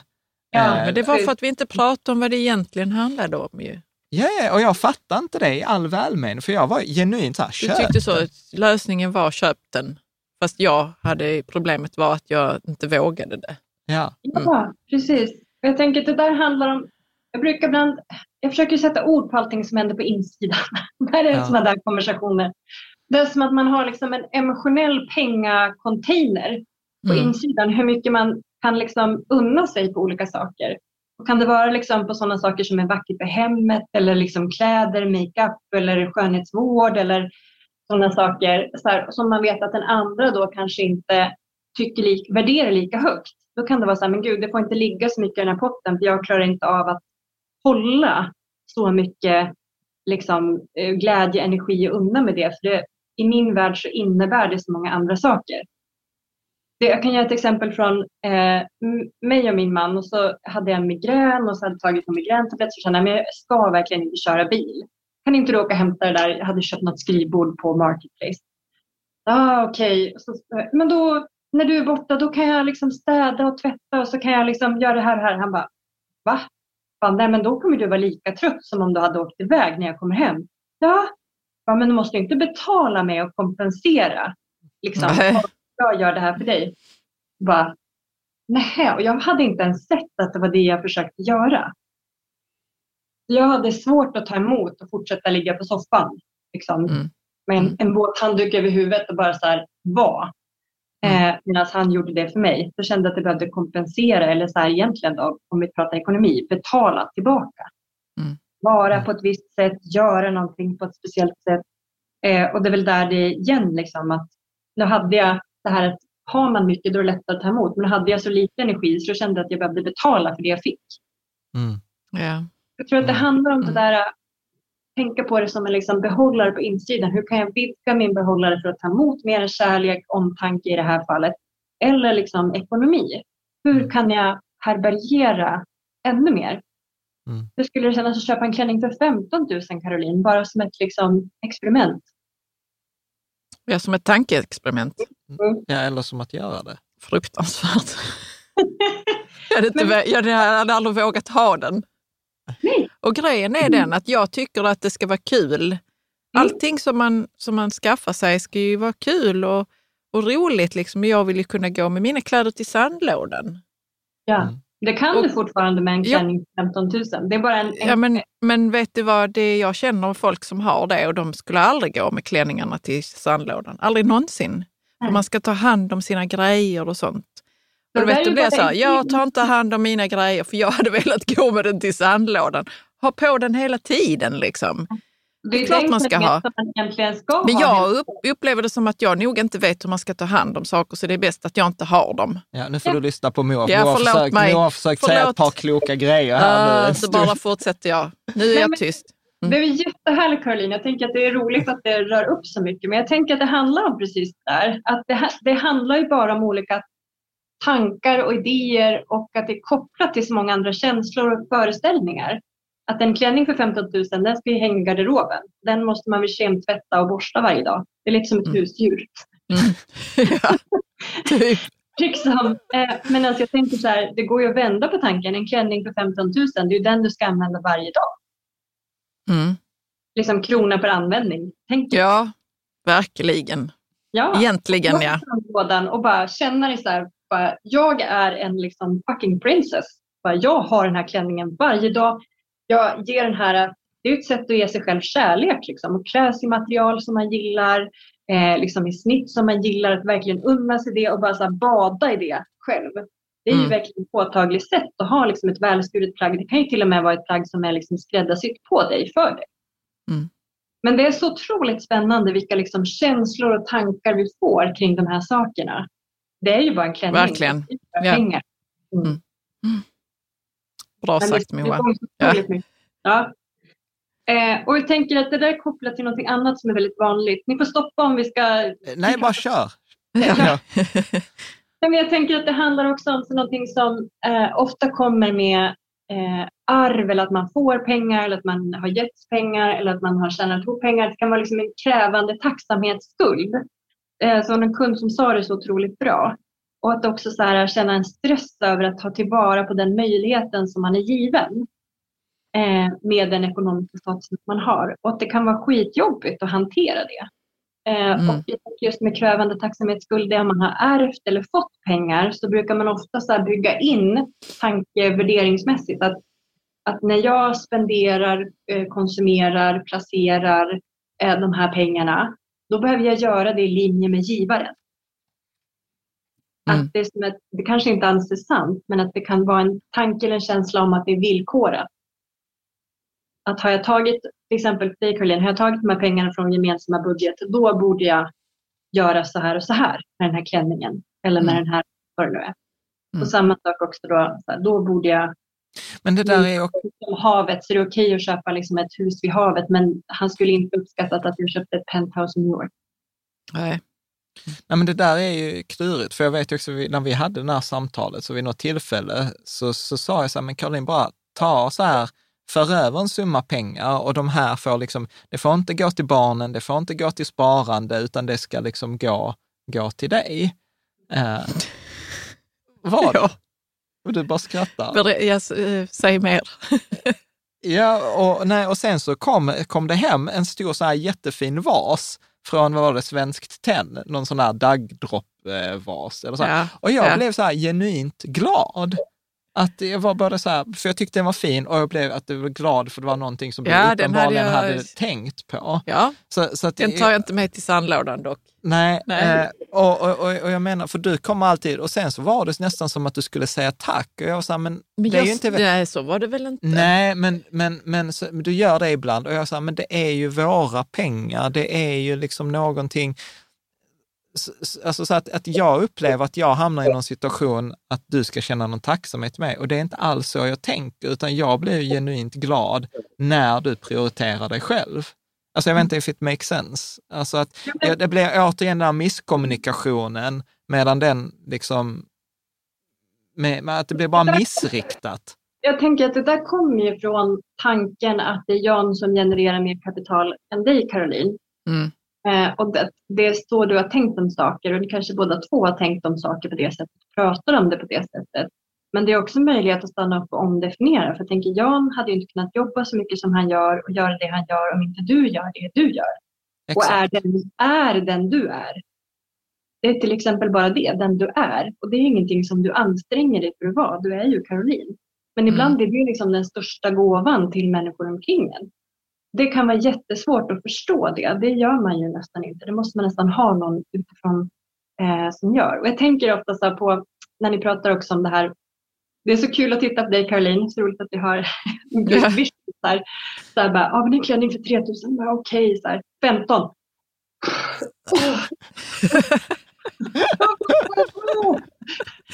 Ja. Jag fick frågan. Det är starka fysiska reaktioner här. Ja, och för den som lyssnar bara. Ja, precis. Vi fick frågan för ett tag sedan, så här, vad gör du för personlig utveckling just nu? Och så bara sa jag så här, nej, men jag har inte signat upp på någon kurs i år än. Och så började jag så här, tänka kursgård och kurser och så här. Det är ju skitbra också, fantastiskt. Men jag tänker att det här är ju personlig utveckling också. Att våga stanna kvar i obehaget, och att så här, ge sig själv som personlig utveckling. Att så här, jag ger mig själv den här budgeten. Att liksom slösa unna mig på bara mig.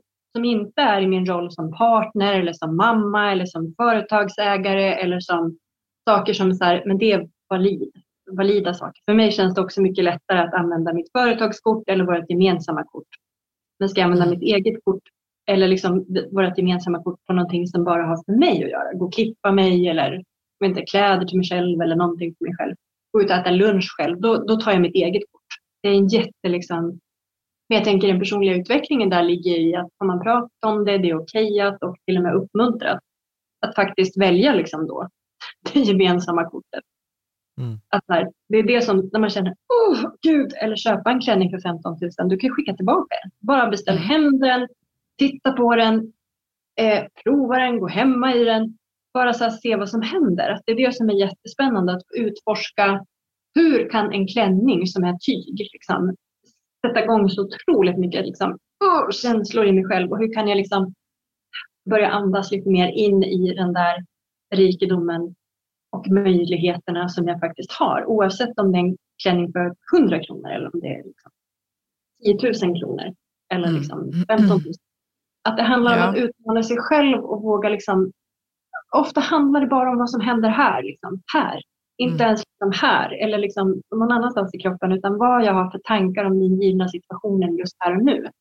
Mm. Och hur man delar in saker i olika fack, vems och vems pengar och vad jag är värd och hur det funkar. Det där är ju bara saker, det är ju bara liksom konstruerat.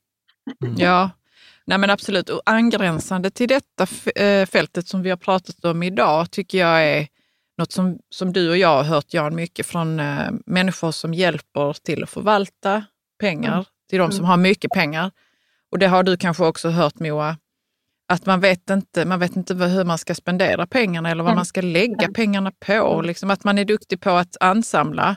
Mm. Men sen så är det svårt att göra någonting med dem. Ja, precis. För att man är inte tränad i det. Nej. Eller hur, Jan? Det har vi ju hört flera gånger. Och att det är två olika skillset. Det ena är så här, men jag ska vara snål, jag ska samla ihop dem, jag ska samla nötter. Mm. Men när man har tillräckligt med nötter så är det så här, men jag måste samla nötter. Ja. För jag samlar nötter för att det är det jag har gjort i 30 år. Och så inser man inte att jag har tillräckligt med nötter och att du kanske ska spendera dem för att nu blir alternativkostnaden för hög för att du missar tid med dina barn, du missar upplevelser med dina kompisar, du missar saker som hade gett dig minnen för livet. Du hade kunnat påverka andra människors liv för att du är så upptagen med att samla fler nötter. Mm. Exakt så. Det är också att man liksom under så lång tid bygger vanor och tankemönster som är samla nötter-banan. Och också då, det blir en personlig utveckling att utmana sig själv också. Där, men hur kan jag göra mer som ger mig ett annat kapital än just pengar? Vilka andra nötter är jag intresserad av? Vilka liksom, ibland tänker jag mer som en hund. Så här, vilka ben vill jag springa på? Och att helt plötsligt kanske det ändras. Ja. Men det kanske är andra nötter jag ska samla än hasselnötter. Vad liksom, är det mer de här minnen för livet? Eller är det bidrag till andra människor? Eller hur vill jag att min tid, min energi, mina resurser, mitt kapital ska jobba nu? Och då kopplar jag tillbaka till livsplanskickoffen igen. Att det är de konversationerna som vi har där. Och det är så här, just också konversationen deltagarna emellan. Har alla lyft upp dem så otroligt värdefullt. Både de som har deltagit i den digitala men också den fysiska workshopen. Att få möjligheten att prata om de här sakerna i ett forum där alla är lika intresserade av det här. Mm. Mm. Och sen tror jag också så här att inte, jag tror mycket på det här att göra leken till allvar och göra allvar till lek. Och jag måste dela med mig här av en kommentar från Lasse som skrev, jag tror det var i forumet eller Facebook, han skrev så här, alltså så här, som många har beskrivit så är det i Sverige opassande att berätta hur stor förmögenhet man har. Och så var han inbjuden på en golftävling i Marbella av SE-banken. Och så berättade han så här liksom att ja, men vi blev ju inbjudna för att vi hade ett ganska stort kapital och de ville sälja. Och så han sa, ja men när jag kom fram till första 10 så stod det ett gäng och pratade. Och då sa den ena så här, ja men jag har 7,8, jag har 15,2 och jag har liksom 24,5. Och så här, och sen insåg jag efter en stund att de pratade inte om hur många miljoner de har utan vilket handikapp de har. Hur inställd man kan vara på något. Ja. Men det kanske var en lättnad också. Ja, men jag tror att det där, men jag tror att ibland så att inte ta sig själv på så stort allvar kring det där. Och sen så tänker jag faktiskt en annan grej som det var Silvia på Facebook delade. Mm. Känner igen det här, det var en bra inlägg. Men ja, hon skrev liksom så här om förväntningar. Att hon skrev så här liksom, nej men vi kommer från ett annat land och vi har liksom flyttat hit. Och det kan vara liksom så här att, och ibland så säger hon så här att, nej men jag fattar inte riktigt vad förväntningarna i Sverige är. Att hon säger så att vi väljer ganska hårt, liksom, ja men vi prioriterar resor, men liksom våra kompisar, eller barnens kompisar har inte råd att åka på samma resor, men deras hus ser ut som Hemnet-annonser. Mm. Liksom. Men då säger hon så här, ja men om liksom förväntningen är att man lägger till exempel så här 700 kronor på ett shampoo, så blir det liksom en viss förväntning eller man ska göra detta. Men om man inte har liksom koll på förväntningarna så blir det ju också så här, ja men då är kanske 100 kronor naturligt eller 2000 kronor naturligt. Så hon sa så här att jag vet aldrig vad jag ska behöva motivera, eller om jag är liksom, om vi spenderar mindre eller mer än vad vi ska. Och det kan väl ta energi att man inte har den där, vad är det hon skriver, det kulturella... Ja, det kulturella liksom, och det som jag egentligen tänker mig... Bakgrunden, ja, men jag tänker att det är intressant, det är kanske inte liksom så mycket kulturella, utan det hon pratar om, vad är baseline? Vad är liksom standarden? Vad är liksom den här grunden? Och det är där jag upplever många gånger att jag går fel, att jag liksom inte vet vad jag ska jämföra mig med. Att vi liksom i jämförelse jämför vi alltid. Du sa det liksom en gång när vi var på ICA så här, alla här har ju doktorerat. Det är ju inte... Ja, det är en dålig dag. Ja, men du sa så här, alla har varit på Noma. Ingenting är speciellt längre. Inget av det vi gör är speciellt längre. Ja, och där tänker jag att jag hamnar ofta fel. Att liksom så här, att, ja men det... Om jag bara umgås med folk som har 100 miljoner, då kommer jag alltid tycka att jag är fattig. Och sen missar jag att liksom halva Sveriges befolkning inte har 50 000. Mm. Har du någon tanke kring just det här liksom baseline? Liksom så här, vad är det man ska jämföra sig med? Eller hur kan man tänka? För att även de rikaste jämför ju sig. Ja, och det är så det är, tänker jag. Att jag pratar med folk som har extremt mycket pengar, speciellt i England. Där är liksom de som är så här... average clients som precis klarar av liksom, med det firman jobbar med där, de har 385 miljoner tror jag eller någonting. Det är så här, ja men de kan vi också ta, men det är inte de som får verksamheten att gå runt liksom. Och så tänker jag att, men då frågar de, men är du rik? Nej, men jag är inte rik. Jag har ju liksom, jag har inget privatjet. Och så frågar man någon som har privatjet. Nej men alltså, jag är inte rik. Mitt privatjet är så litet. Eller jag har bara en. Eller en yacht. Eller vad det är liksom. Nej men jag har bara 10 hästar. Eller vi har bara liksom så här många fastigheter. Så att jag är inte rik. Man jämför sig hela tiden uppåt. Jag tänker igen. Det är ofrånkomligt att vi jämför oss med andra. Men det där förändras ju hela tiden. Jag tänker också när man flyttar mellan områden. Vad som är baseline. Liksom, som du säger så här. Vad är minsta liksom, gemensamma nämnare här? När det gäller inredning eller bil. Eller utbildningsnivå. Eller vad man äter. Resa, precis. Det är olika hela tiden och att man också själv hela tiden flyttar fram horisonten. Också när man, vad man har för jobb, vart man bor någonstans, ålder och så. Så att det är också, och familj liksom, och umgänge. Jag tänker att det handlar om inåt hela tiden. För att man ska få bästa liksom, hävstångseffekt på det kapitalet man har, oavsett vad det är för någonting. Så gäller det att veta, vem är jag, vad vill jag? Och så gör man mer av det. Oavsett liksom, vad omgivningen. Om det liksom, är hårvård viktigt för mig, då är det ju väl inspirerande pengar att lägga 700 kronor på ett kampshampoo. Men skiter jag i det, eller att jag har kort hår, eller vad funkar vad som helst med mitt hår, då är ju 12,50 liksom, rimligt för ett shampoo. Mm. Så det handlar hela tiden om, men det är ju dumt om jag struntar i hårvård men köper shampoo för 700 kronor. Då får jag ingen avkastning liksom. Nej. Men jag tycker att det där är också, jag har tänkt mycket på det, för det är en övning som vi gör i livsplanskickoffen. Där du sa så här liksom, ja, men till exempel i detta området i livet, vad är din egen bild? Liksom var du är idag, till exempel hälsa eller pengar eller relationer. Och var vill jag vara? Det är det klassiska. Var är du, vart vill du vara? Men du har liksom en twist på det. Där du säger så här, ja men vad är liksom den yttre förväntningen på dig? Att till exempel, okej, vi bor i detta området, här förväntar sig folk att man har en Tesla till exempel. Men jag är egentligen inte intresserad av en Tesla eller liksom, som du tar det i ditt exempel med träning. Mm. Att liksom folk har en högre förväntan på dig för du har sprungit bergsmaraton och du är gift med en dansare och sånt. Och då blir det liksom kanske att jag till och med får en dragning åt ett håll som jag egentligen inte själv vill. För att jag är nöjd med en 6, men andra förväntar sig en 8. Och eftersom vi människor hela tiden vill uppfylla andras förväntningar så plötsligt börjar jag träna mer än vad jag vill, eller jag spenderar mer än vad jag vill, eller ja, jag vet inte, jag yrar lite. Nej, men det är att man ska vara medveten om det, eller att folk har lägre förväntningar eller andra förväntningar liksom på vart man borde vara någonstans, men att man själv har mycket högre, att det kan vara liksom en differens, bara så att man är medveten om liksom, jag brukar kalla det ibland för så här, det yttre ögat eller de yttre förväntningarna, för att man märker hur det påverkar en, eller liksom, ifall det drar en åt en riktning som egentligen inte stämmer överens om hur det känns här inne, vad jag vill för någonting. Bara så man är medveten om det. Så att det inte blir någon som, för det är också lite, brukar säga när jag utmanar så brukar jag säga, det där är också lite lathet. Alltså, någon som jag borde vilja det här, någon som jag borde vilja ha en Tesla, någon som jag borde vilja bo i det här området.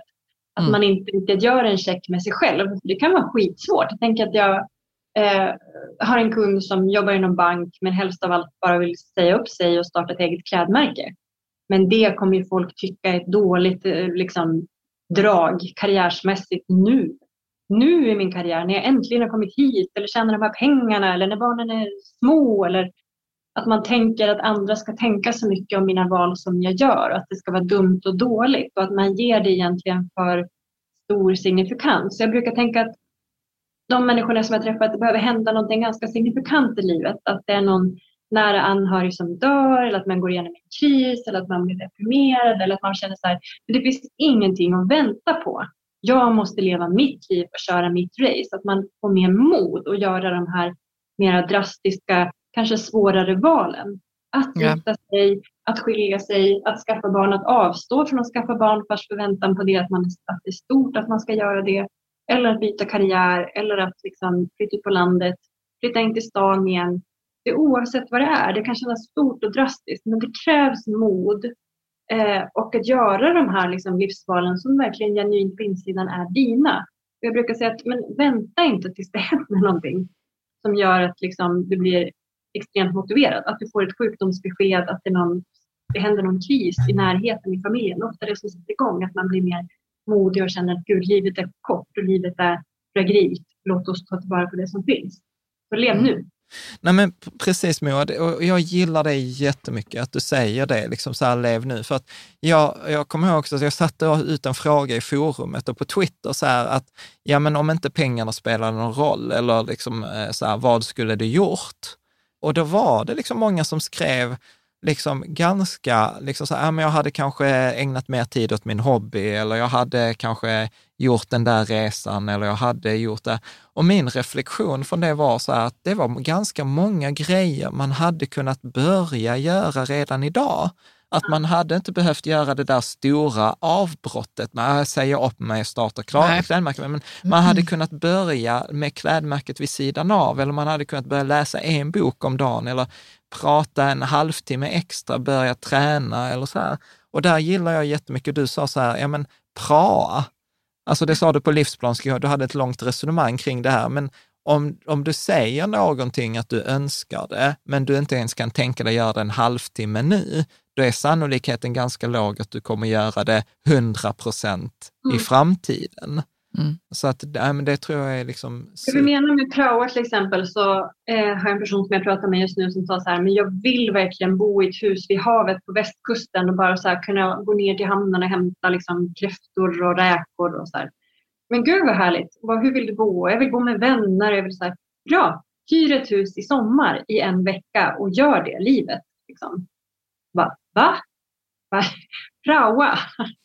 För det är då man märker också, det här området gillar jag, det här området gillar jag inte. Jag är allergisk mot skaldjur. Vad det nu är för någonting. Så att göra det man vill fast liksom med en gång och i liksom kanske en liten portion. Praoa, prova på. För det är också att man samlar information och glädje i det. Eller också så märker man, det här är ju verkligen det jag vill. Och då blir man ännu mer motiverad.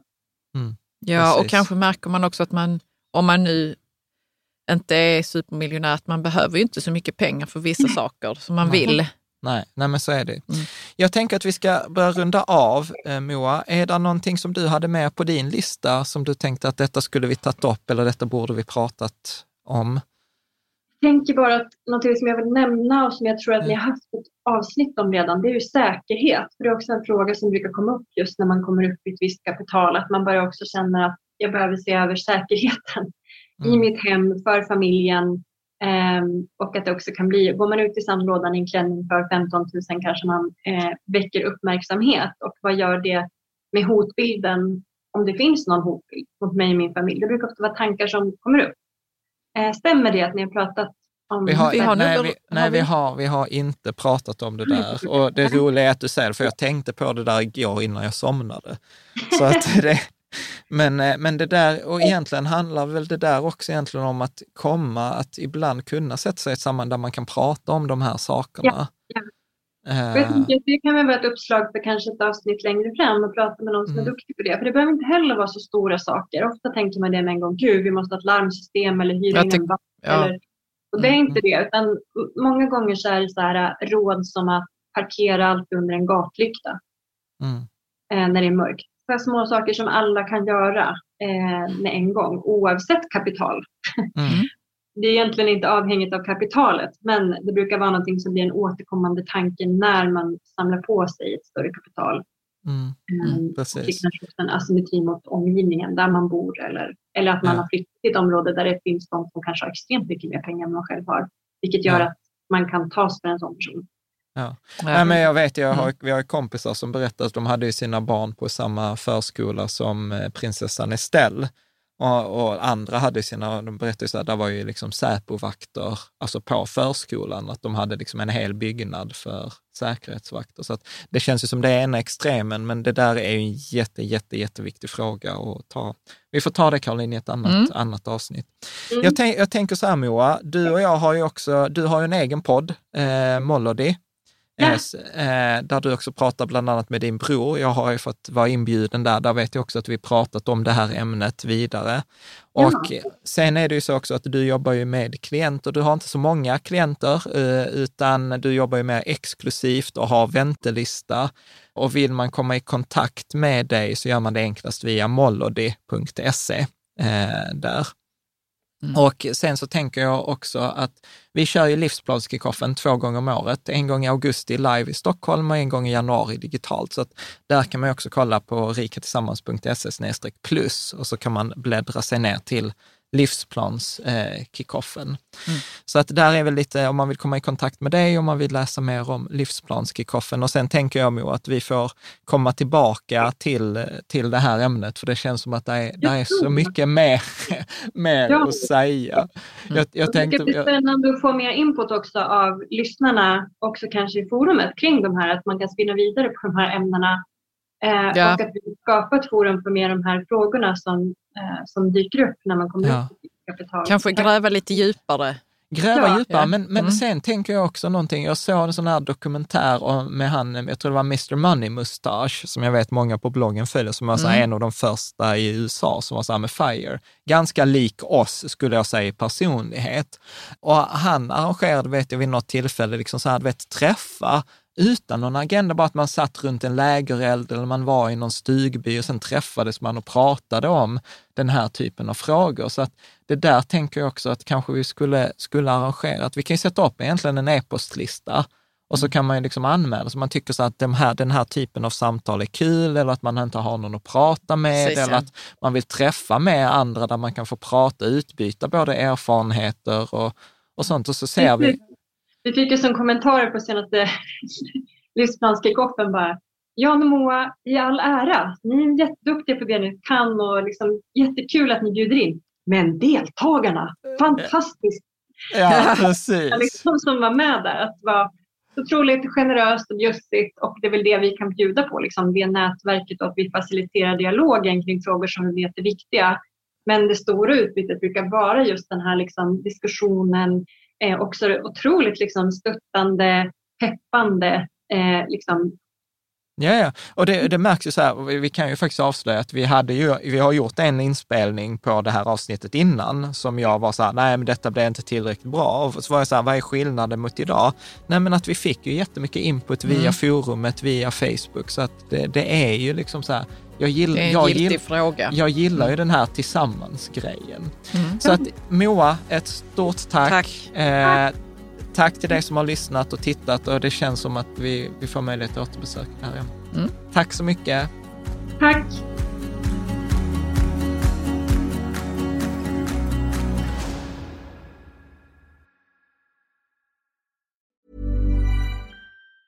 Mom deserves the best, and there's no better place to shop for Mother's Day than Whole Foods Market. They're your destination for unbeatable savings, from premium gifts to show-stopping flowers and irresistible desserts. Start by saving 33% with Prime on all body care and candles. Then get a 15-stem bunch of tulips for just $9.99 each with Prime. Round out Mom's menu with festive rosé, irresistible berry chantilly cake, and more special treats. Come celebrate Mother's Day at Whole Foods Market.